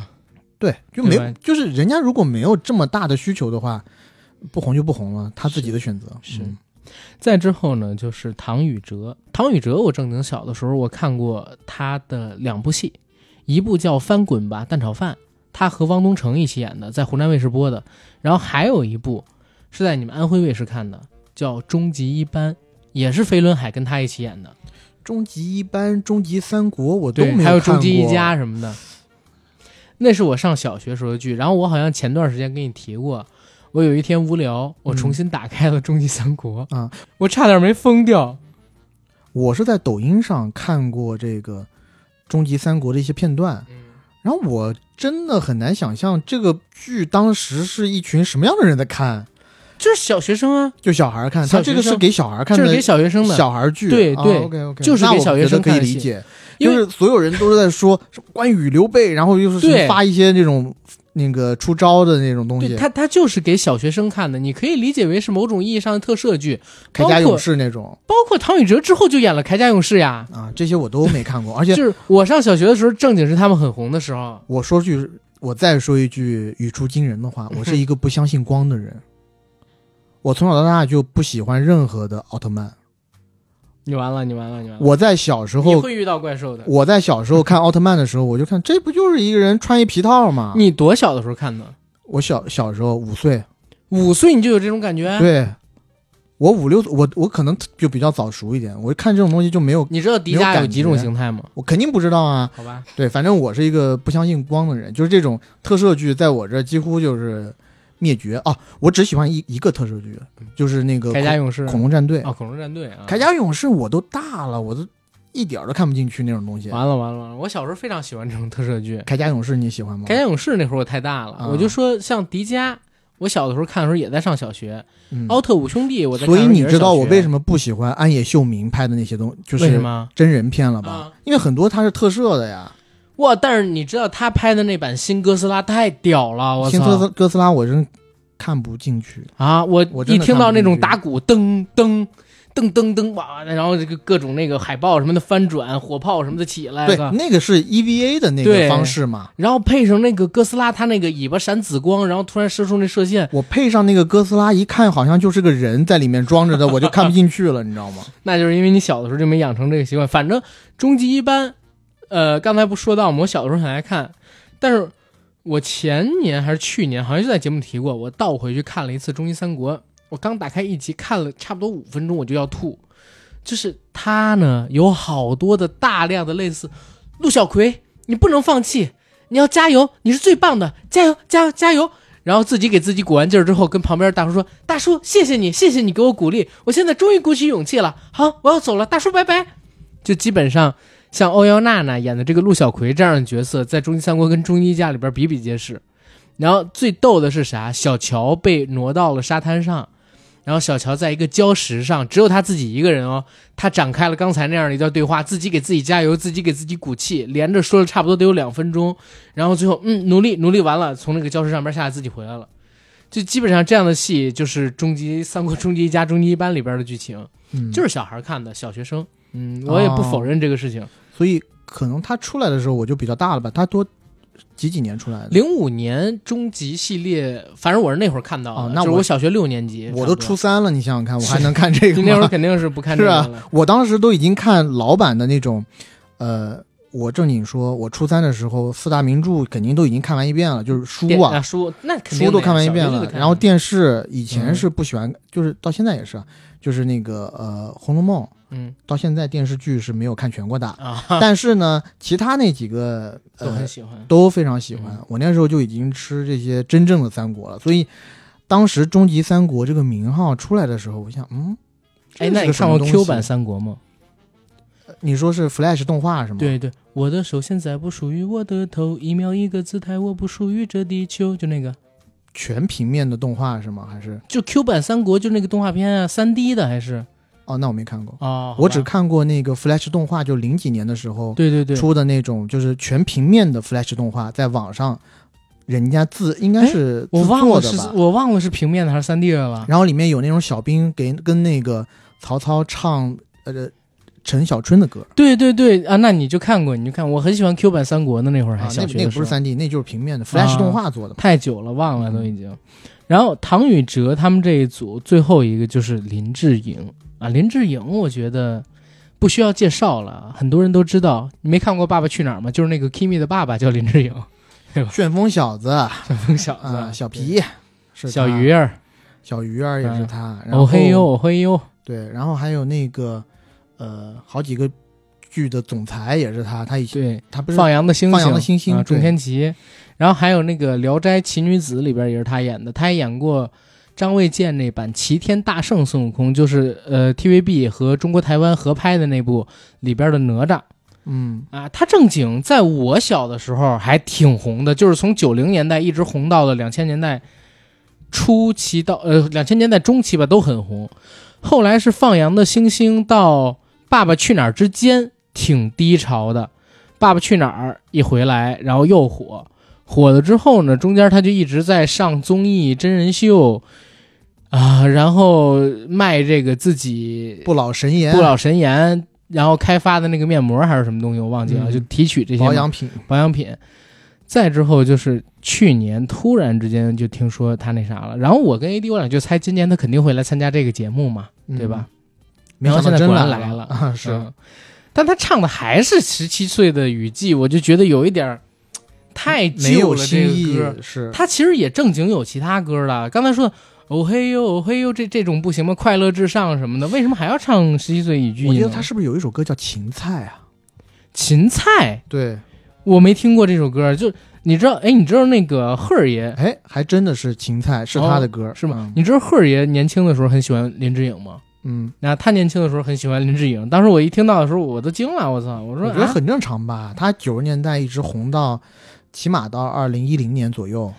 嗯、也是，起码有到一代人还是很喜欢他的，包括像旋风小子出来的时候，你不会说啊，我们作为小孩儿很喜欢那个时代的这个释小龙啊，当然会喜欢释小龙，嗯但是觉得是偶像的还是林志颖嘛？对，而且林志颖正经的，你要想啊，他呢还是个赛车手，嗯，然后他又有特别红的歌，对对吧而且他他还能有那种很特殊的渠道拿到新版的 iPhone 手机，还可以去呃法拉利法拉利总部去参观跟。舒马赫一起拍照。对，对，所以你会觉得他是一个特别神奇的人物嘛？是但讲真，去年那个新闻，后来好多人都说是特斯拉什么车的问题，后来人林志颖不也说了吗？是因为自己没注意力没集中，然后产生的一个意外，嗯，对不对？然后这一次再出来，其实我感觉第一，他外貌上边有一点点没有以前自然；第二是声音都变了，确实这个伤可能对他影响还是比较大的，我认为。嗯，声音这个，我其实一直有点疑问，因为我觉得啊，一个人他的声音不可能从小到大都是一样的，包括比如说像我，我现在声音肯定就没有我十几岁的时候那种清脆嗯还有清亮。呃，林志颖一直以来他在其他的综艺里，嗯包括前几年综艺里，他声音还是很少年音的那种感觉。对然后现在我，因为你之前跟我讲了他声音这一趴，所以我就特意在看节目的时候还仔细听了一下。确实，他最开始的那些声音是有点沙哑的，嗯，但是他到后面阶段的时候，唱歌唱歌除了唱歌以外，包括在那个呃自己训练的时候，嗯他的声音我觉得又听起来还行，所以我觉得最开始沙哑那个时候，是不是他就是感冒了？啊，没有没有没有，用气说话跟用嗓子说话不一样，就是你看刘德华就知道了，刘德华嗯。现在平时说话已经快听不出声了，他唱歌的时候照样还是就是能听得很清晰，就是那会儿用气了，嗯，然后声音大一点的时候也要用气，所以就正常平音说话的时候是代表你那个嗓子的就用嗓子机能去发声嘛，那个时候能看出来他他已经不太行了。然后林志颖这次回来肯定是带了特别大的情怀，包括我觉得也带了很多人的期待吧。可是我怎么感觉没有像王心凌去年就那么出圈呢？甚至我觉得都没有赶上去年苏有朋唱《红蜻蜓》《爱》这几首歌带来的效果。这一季这么凉吗？你要知道，昨天可是更了这个初舞台，也没上几个热搜，没掀起那种回忆杀什么的。首先我觉得林志颖他本身的曝光度就不低，嗯，对。你，像王心凌什么的，在此之前，好长时间都没有出来了。嗯。然后苏有朋的话，我觉得也差不多吧，他也没有那么频繁的去上一些呃大型的综艺，嗯。或者说就没有那么过度消费自己吧。嗯。而且包括像林志颖之前微博也发的非常勤，嗯，好像他一直都没有从公众的视野里消失过。对，就那呃五个月消失了一下。对，呃，然后之前也说实话，他的关于他的新闻也是有一些参差不齐的，对，良莠不齐，对吧？正面反面都有，嗯，所以他现在的人气，我觉得可能跟，比如说他第一次参加《爸爸去去哪儿》那个时候的人气可能不一样，不一样，可能那会儿还要下滑一点儿。对，那个时候他去《爸爸去哪儿》有一点王心凌那样的感觉。作为这个呃一个父亲的角色出现在公众的视野，我觉得还是相当出彩的。但现在的话，我觉得就是还是我们之前说的心意不太足。对，而且林志颖，我讲真，就是好多人因为这个林志颖去年受伤啊什么这个事儿，忘记了他之前的一些争议呢，嗯，对吧？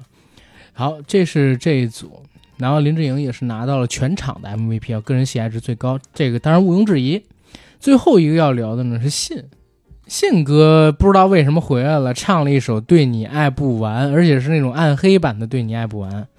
他给的理由是希望自己不输啊，这一次就不要输，玩一次。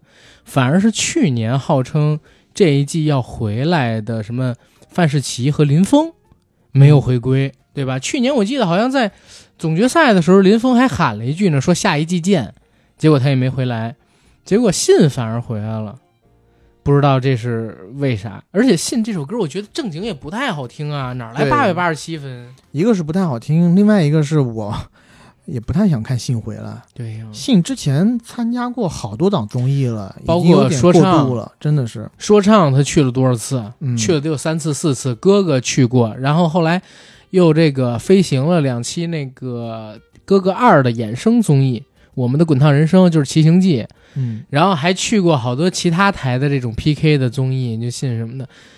其实讲真，他不光啊综艺一点都没少参加，可能就是因为没人记得他，所以导致好像大家觉得他没什么曝光，只记得哥哥一样。而且这个特别明显，就像是个剧本儿。你想，他是这么说的：如果信没赢，嗯信自动走；如果信赢了，那他就加入。那你就是，你要是想看这哥哥变得更多一点，你让信来呗。是对吧？也没什么损失，出舞台也不涉及到淘汰，对不对？然后信就这么进入了这个大家庭里边来，然后他那造型还挺屌，弄得跟斯内普似的。呃，我觉得他那个造型让我想起，怎么让我想起了有一个电影里头费翔的一个光头造型画皮二啊，啊，好像是，好像是，画皮二里边费翔老师的光头造型，我看就是有一点那种哥特的感觉，嗯然后是呃是有一点妖艳，是，但嗯，我讲真，我我真的怎么说呢，就很难评这一次的哥哥三吧。你要知道，哥哥一跟哥哥二的初舞台基本上都是万人演唱会级别的，嗯全是代表作什么的。你想，去年咱们听到了《私奔》。嗯活着，然后就是呃南山南，嗯以及开场他们陈小春唱的那几首歌，《友情岁月》什么，那是第一季了。然后我还记得第一季赵文卓唱《漫漫人生路》，嗯胡海泉也唱一首特别好听，他们羽泉的歌，林志炫唱的自己的单身情歌，这全都是大合唱的金曲。然后这一季没有这种感觉，嗯反正这一季我在想啊，我看这个赛制好像比起前两季要卷得多，因为个从这个初舞台就分成十组，每组都要比了。第一季的时候，其实虽然他们会决个人喜爱值总冠军，但是不像这一次强调这样的竞技性，是不是因为请来的咖不够，观赏性低，所以就想他们卷一点，然后让大家看着爽一点？嗯，我觉得是吧？但是我又在想，其实还是有那么一些，呃，你说歌手也好，或者是演员也好，嗯我觉得是要比现在的啊、这些人，对于我来说是有更多话题感的，或者说更有吸引力的。嗯、你就比如说腾格尔老师，是不是？韩磊老师、屠洪刚老师李幼斌老师，啊、李幼斌，李幼斌可能就不能唱跳了。啊就这几个，我还是觉得他是可以唱跳的哎，嘛。那你觉得再加李雪健上老师呢？李雪健更不行啊，而且李雪健，你怎么能把李雪健老师那叫披荆斩棘的爷爷了？呃，我觉得，比如说林依轮，嗯，林依轮可以正经弄过来，林依轮，对，刚才你说的毛宁，嗯，对吧？毛宁。然后，其实我真的挺想魏健啊、周晓鸥他们这批参加过追光吧对。哥哥的节来这儿一趟，我靠，对，对对，而且像呃港台的嗯，呃郑伊健，一健不来，一健打游戏，对他除了打游戏，但是你林雪，你给他一个 给他一个机会啊，林李雪，林雪，你再叫谁？叫 NONO 一起组成个搭档，你看大渊啊，林雪、大渊、啊 NONO，对，对不对？NONO 现在瘦了，NONO 现在瘦了。你不是 NONO 现在又胖回来了啊，又胖回来了对。哎，但大陆有一个演过猪八戒的，在那个曹骏的《宝莲灯》里边那个胖哥哥，哦，我知道，对他们三个可以组一组合。那人是不是都去世了？还在世，还在世，还在世在世，还在抖音上直播呢。啊，sorry sorry，我一直以为保国，保国，飞轮海里边那几个其实可以来，我觉得，汪东城，什么吴尊、陈亦儒一起合体唱。每当你的目光锁定我的目光，秀出我的花样，我有我的样。棒棒糖，不还有黑社会那几个？哎，黑社会就算了，姐姐他们也去不了，不够那咖位。但是敖犬都去了，应该行吧？但我我这儿正好也提一个我特别不满意的地方。其实第一季跟第二季的这个哥哥，我最爱看的其实还不是舞台的部分，我喜欢他们在宿舍里边那些。嗯，但宿舍一开始是没有的呀。第一季、第二季都有啊。第二季你还记得吗？他们一开场就是大家各自什么的，用不同的方式进场，然后特别多的篇幅描写他们打招呼啥的。然后第一季他们在唱完了初舞台之后，也没有立刻什么的选歌，而是播了他们在宿舍里边开那种音乐 party。然后我看了一下，首先先导片里边这些东西就没有，然后第一期初舞台里边也没有。然后我看了一下初舞台的预告，居然下一期就要播一公。嗯，也没有他们在宿舍里边就是怎么，呃，抢房间，然后分宿舍，大家一起聚餐、聊音乐、聊生活这些东西。可能这就是从侧面反映了，确实这这一期的明星吸引力不够吧？他们自己也知道，就想往卷了做。或者说把这个赛制压得紧一点。紧一点也得播十二期啊，对吧？嗯所以我我就不知道他们这次的考量是怎么样。其实我最爱看的就是些。我至今记得咱们好像第一次看哥哥的时候，他们在这个呃披荆斩棘的宿舍，然后唱《天堂之门》，唱枪花的歌，嗯然后陈辉他们喝着啤酒，然后在那儿跟张琪他们一起嗓子吼着，对吧？旁边海泉跟这个已经打码的钢琴王子他们俩人打着街机，那场面确实挺动人的，我觉得多棒啊！我也挺想过过这种宿舍生活的。反而这一季里边就到现在为止，先导片都出舞台两周，然后看了三集，二期那出舞台分上下嘛，先导片一集嘛，可完全没有啊，他把这些东西都放在 VIP 的什么加更版里了啊，没准儿对卖卖你钱呢。没准儿，行吧，反正我希望芒果台懂得做一点，放出来一点，否则你这个综艺这一季本来咖位就不够，很容易扑街的。如果再不给大家喜闻乐见的东西，嗯只是舞台有啥意思啊？反正第一个出舞台完了以后，好像没有特别出圈的东西。对，嗯就看后边儿能不能把你们现在想做的这个搞笑啊给搞出去，因为这季来了好几个很会搞综艺感的综艺咖，嗯，对吧？行，那我们今天这期节目呢，就先对哥哥的观察到这儿结束。做广告，我们节目《硬核说》已经在全网各大播客平台同步播出，欢迎各位收听、订阅、点赞、打赏、转发。我们想加群的加 J A C K I E L Y G T，让我们的管理员拉您进群，和我们一起聊天打屁。想了解节目最新动态的，请在微博搜索“硬核班长”以及 AD 钙奶喝奶，关注我与 AD 的最新动态。在同时，我们本期节目上线的时候，清明节的征稿依旧在进行当中，赶快来投，二十八号截止。好，谢谢大家，拜拜。拜拜。